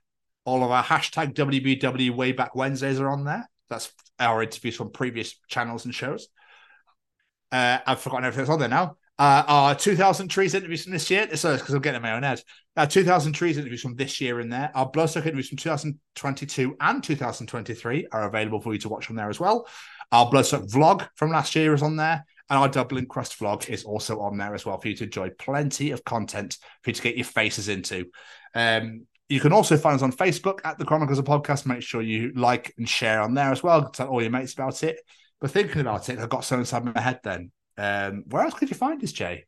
you could find us checking out this week's guest, Ethan Lawrence, Horrible Histories, Magic Mike, you name it. That man is everywhere lately. Go check him out and give him all the love. Or on our X or Twitter, as uh, people like to keep calling it. I don't know. I don't know if the marketing team ever actually got around to changing all to that stupid symbol. Um, at TCO Pod uh, would be absolutely gracious. Uh, Jamie, whilst check out all of Ethan Lawrence's work and uh, looking on our X and our Twitter, uh, where else could you find us? Of course, looking in the DFS sale because there could be a sofa for you right now on sale. Okay. Or on our Instagram at TCO Pod. You can find us on TikTok at the Chronicles of Podcast or at TCO Pod, and make sure you go and find Jamie's Chesney Hawks video. We are releasing all of the videos possible, imaginable. There's loads of clips in there for you to enjoy. Uh, so please go and check those bad boys out. Uh, come and connect us on LinkedIn at the Chronicles of Podcast. It would mean the world to join us on there as well. Uh, anyway, any platform you can find us. We've also got our website at www.thechroniclesofpodcast.com. You can find out all about us on there. All of our shows and episodes are on there. Our shop's on there, um, or our affiliations and sponsors are on there as well. Uh, so that's all the social medias at TCO Pod, and that's the YouTube at the Chronicles of Podcast. Make sure you subscribe on there. Uh, and now what I'm going to do right now is pass you on over to my co-host. He's got some things he'd like to tell you. I do have some things I'd like to tell you. And what I'd like to tell you is those people we're going to say a massive thank you to because every single piece of music you hear on this show is brought to you by one man. And literally, he's a one man music machine. That man's name is Mr. Matt Roberts. Go check him out. All social medias at Matt Roberts Music. Go check out his latest single, Rat Race. It is absolutely phenomenal. Cannot wait to see more music coming out from Matt. Like I said, he's a one man machine, so please go and give him all the love and support you can. Of course, we have to say a massive thank you to Mr. Braden Barry and his Stay Cozy Clothing. Head on over to www.staycozyclothing.com or download the smartphone app. Have a look on there, see what you like the look of. It could be that cap that Mr. Stevens is wearing. It could be that t-shirt that Mr. Stevens is wearing. It could be any of those beautiful new hoodie designs that he dropped recently. It could even be a vinyl copy of his incredible Beneath the Roses album. Whatever it may be, add it to your basket. And then when you get to the checkout, add in the discount code The Chronicles and get yourself 10% off your order. As we are talking about Braden, please go and check him out on social medias for his future upcoming series, Farlight. There's some amazing special clips, and to find out how you can get involved in the project, please go give him some support and all the love. It looks absolutely phenomenal, and I cannot wait to see where this project's going in the future. And of course, we have to say a massive thank you to the Sophie Lancaster Foundation because they are stamping out prejudice, hatred, and intolerance everywhere. And I mean everywhere. What happened to Sophie happened here in the UK, but that does not mean it is a UK issue. One thing we learned when talking to bands at Bloodstock is people are treated differently because the music they listen to, the way they dress, all across the world. It is definitely not a you. You are trying to put me off, and you are succeeding. Um, but please show all the love and support you can to the Sophie Lancaster Foundation. A massive thank you to everyone that jumped on our social medias, on their social medias, and gave the My Giving Circle a chance and applied for the Sophie Lancaster Foundation. It means the absolute world. There was a phenomenal response to that. So fingers crossed they get something out of that. If you're not familiar with Sophie's story, head on over to www.sophielancasterfoundation.com. Give that a share. Make those people you know who aren't aware of Sophie's story because it is like I say, it's a global issue and it is an issue that needs to come to an end. It's 2023. It's time to just let people live their lives. And last but not least, a massive thank you to my wonderful co host over there. Peace. Thanks, Jamie. I really appreciate those kind words, and I agree with everything you just said as well. I wasn't trying to put you off. I was just getting excited the fact that you could just see our, our now our logo is behind us. So, and I got excited because I realized I've I accidentally covered your chair and saw mine and was like, oh. So I was like, I'll go to the side as well, and there's Jamie's chair. Yay! um, sorry, don't know what's wrong with that. Um, another excellent and great addition, James. Absolutely was. Absolutely brilliant. We love it. Ethan, thank you so much again for taking the time out to come on our show once one more, once more time, one more time, uh, and and do the dance, do the dance with us. It was great, um, and we look forward to having you back on again next year for part two. Uh, but as for this week, we will see you all next week for the Chronicles of Sean Smith. Oh yeah, I'm excited. Goodbye, everybody. Bye.